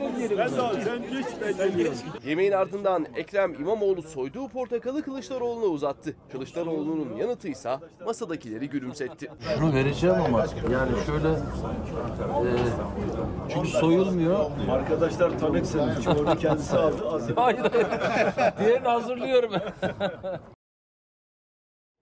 Efendim şimdi Türkiye Büyük Millet Meclisi'ne gideceğiz. İyi Parti grubu e, saatlerimiz 10.20'yi gösteriyor. 10 dakika sonra başlayacak. İyi Parti lideri Meral Akşener e, kürsüden konuşacak. Türkiye'nin gündemine dair konuşacak ve e, o grup toplantısının yapılacağı yerde Kemal Aktaş, Fox Haber'den Kemal Aktaş bizleri bekliyor. Hemen arkasında da Gökhan Zan, yanında eşi Müge Zan. Kemal Aktaş söz sende. Bugün e, spordan siyasete transfer günü olacağı söyleniyordu ve orada İyi Parti'deki heyecan nedir? Evet o, o söylentinin, o iddiaların doğru olduğunu söyleyebilirim İlker Karagöz. Ee, Gökhan Zan'ın e, katılımı olacak. Ee, öyle görünüyor. Şimdi birazdan tam net olarak kendisinden e, dinleyeceğiz. Ona da vereceğim e, mikrofonu.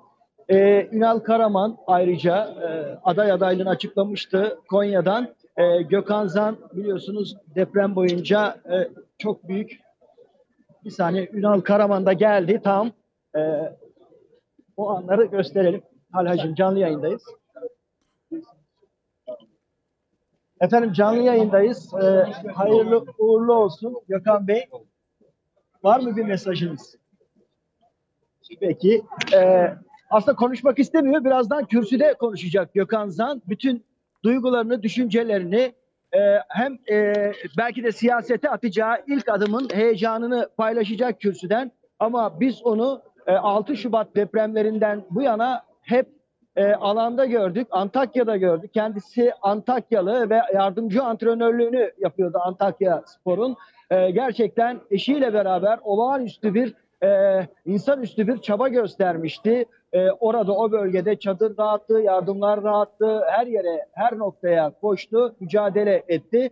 Sonra bugün duyduk ki Gökhan Zan e, Ankara'ya gelecek, Antakya'dan Ankara'ya gelecek. Spordan da siyasete belki de e, artık transfer olacak. E, ve onun heyecanı yaşanıyor. 10.30'da birazdan Akşener'in gelmesiyle birlikte İyi Parti grup toplantısı e, başlayacak ve Gökhan Zan'ın e, İyi Parti'de bir gelenek var. Her e, grup toplantısında bir toplum kesiminden e, sorunlarını anlatmak üzere o toplum kesiminin meslek grubunun veyahut da e, birileri çıkıyor e, kürsüden konuşuyorlar. E, depremle ilgili de Gökhan Zan konuşacak. Öncesinde ya da sonrasında da muhtemelen İyi Parti rozetini takması bekleniyor ve ardından da tabii e, aday adaylığı ile ilgili de e, açıklama yapılması bekleniyor. Az önce gördük tokalaştılar Ünal Karaman. Ünal Karaman da bir e, spor adamı. Daha önce en son 2021 yılında Göztepe'yi çalıştırıyordu. O günden bu yana e, boştaydı e, spor tabiriyle e, ve bugün itibariyle artık o da İyi Parti'nin aday adaylarından ve Konya'dan aday adayı olacak Ünal Karaman. Şu anda İyi Parti'de böylesine bir e, katılım heyecanı yaşanıyor. Görüyorsunuz taraftan hafiften çevirirsek herkes onların etrafında Ünal kameranı e, kahramanı e, çekiyorlar. E, Gökhan Zan yanında e, Turan e, Güven var İyi Parti e, Genel Başkan e, baş danışmanlarından. E, İyi Parti'de de böylesine bir heyecanlı bekleyiş söz konusu an itibarıyla. E, şimdi evet e, sloganlar, bir heyecan, bir coşku. Gökhan Zan konuşmak istemedi, heyecanlı e, ama birazdan, e, çok geç değil, birazdan dakikalar sonra mesajlarını alacak. Kemal Aktaş teşekkür ediyoruz. İyi Parti grubundan Kemal Aktaş anlattı Fox Haber'den. Evet Gökhan Zan, eşi Müge Zan deprem boyunca Antakya'da ne oldu, ne bitti, nerede eksiklikler vardı onları Türkiye ile paylaştı. Aynı zamanda gelen siyasetçilere seslendi. Lütfen dedi lütfen Antakya'ya bakın, lütfen Hatay'a bakın. Burada böyle bir şehir yok, burada böyle bir ilçe yok. Bize yardım edin, bize o yardımları ulaştırın diye diye sesini duyurmaya çalıştı. Ve şu anda e, İyi Parti grubunda belki de sesinin daha gür çıkacağını düşündüğü e, yerde siyasette meclis çatısı altında İyi Parti rozetini takacak. Meral Akşener'le karşılaştıkları anda hatırlayalım mı? Buyurun. Ay. Ay. Ay oğlum.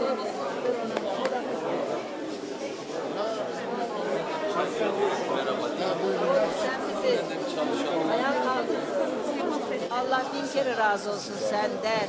Bak samimiyetle söylüyorum. Yok yok estağfurullah. Allah Yüreği- bin kere razı olsun. Yüreği başka insanlar ikisi de. Evet. Ah canlarım benim. 33 gündür eve girmediler. Evet. Ara ara gelip Hay bizde Allah serum razı olsun aldılar. Tedavi oldular. Tekrar sahaya çıktılar.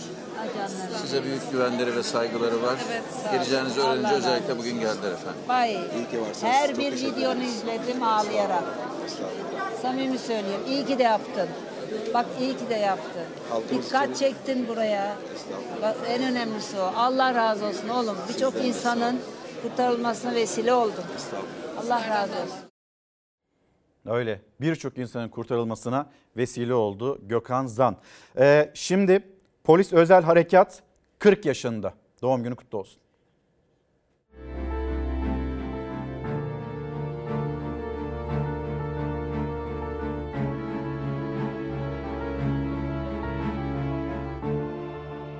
Durmayız, yorulmayız, pes etmeyiz. İnandıklarımız güç verir bize.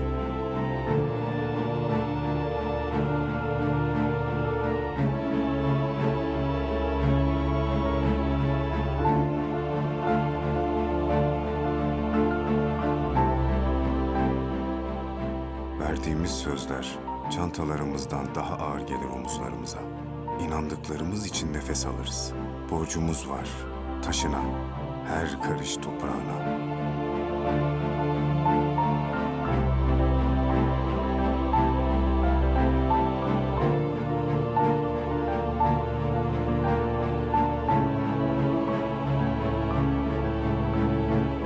Çiçekler açar arkamızdan. En güzel çiçekleri biz ekeriz. Yüreğimizde filizlendiririz nefesimiz tükendiğinde. Efendim kitaplarımız var. Onları da göstermek istiyorum. Hatta şöyle e, her zaman yaptığımız gibi öne geleyim hızlıca. Selin Söğütlügil Mavi Sağanak, Sait Uluçay Sürgün ve Aşk, Kayıp Ayşegül Salt, Ersin Doğan Mahrumiyet Oteli gelen kitaplarımız arasında Sevil Kaya Bestemsin dedi. Nihan Eren Nefeshane, Enes Balcı İçeride işte işler cezaevi gerçekleri. Gecenin sefası Yaren Sıla Selçuk. Bir bildiği var kelimelerin, kelimelerin Burcu Tota'nın kitabı. Turan Ekinci Ayrılığın Zirvesi.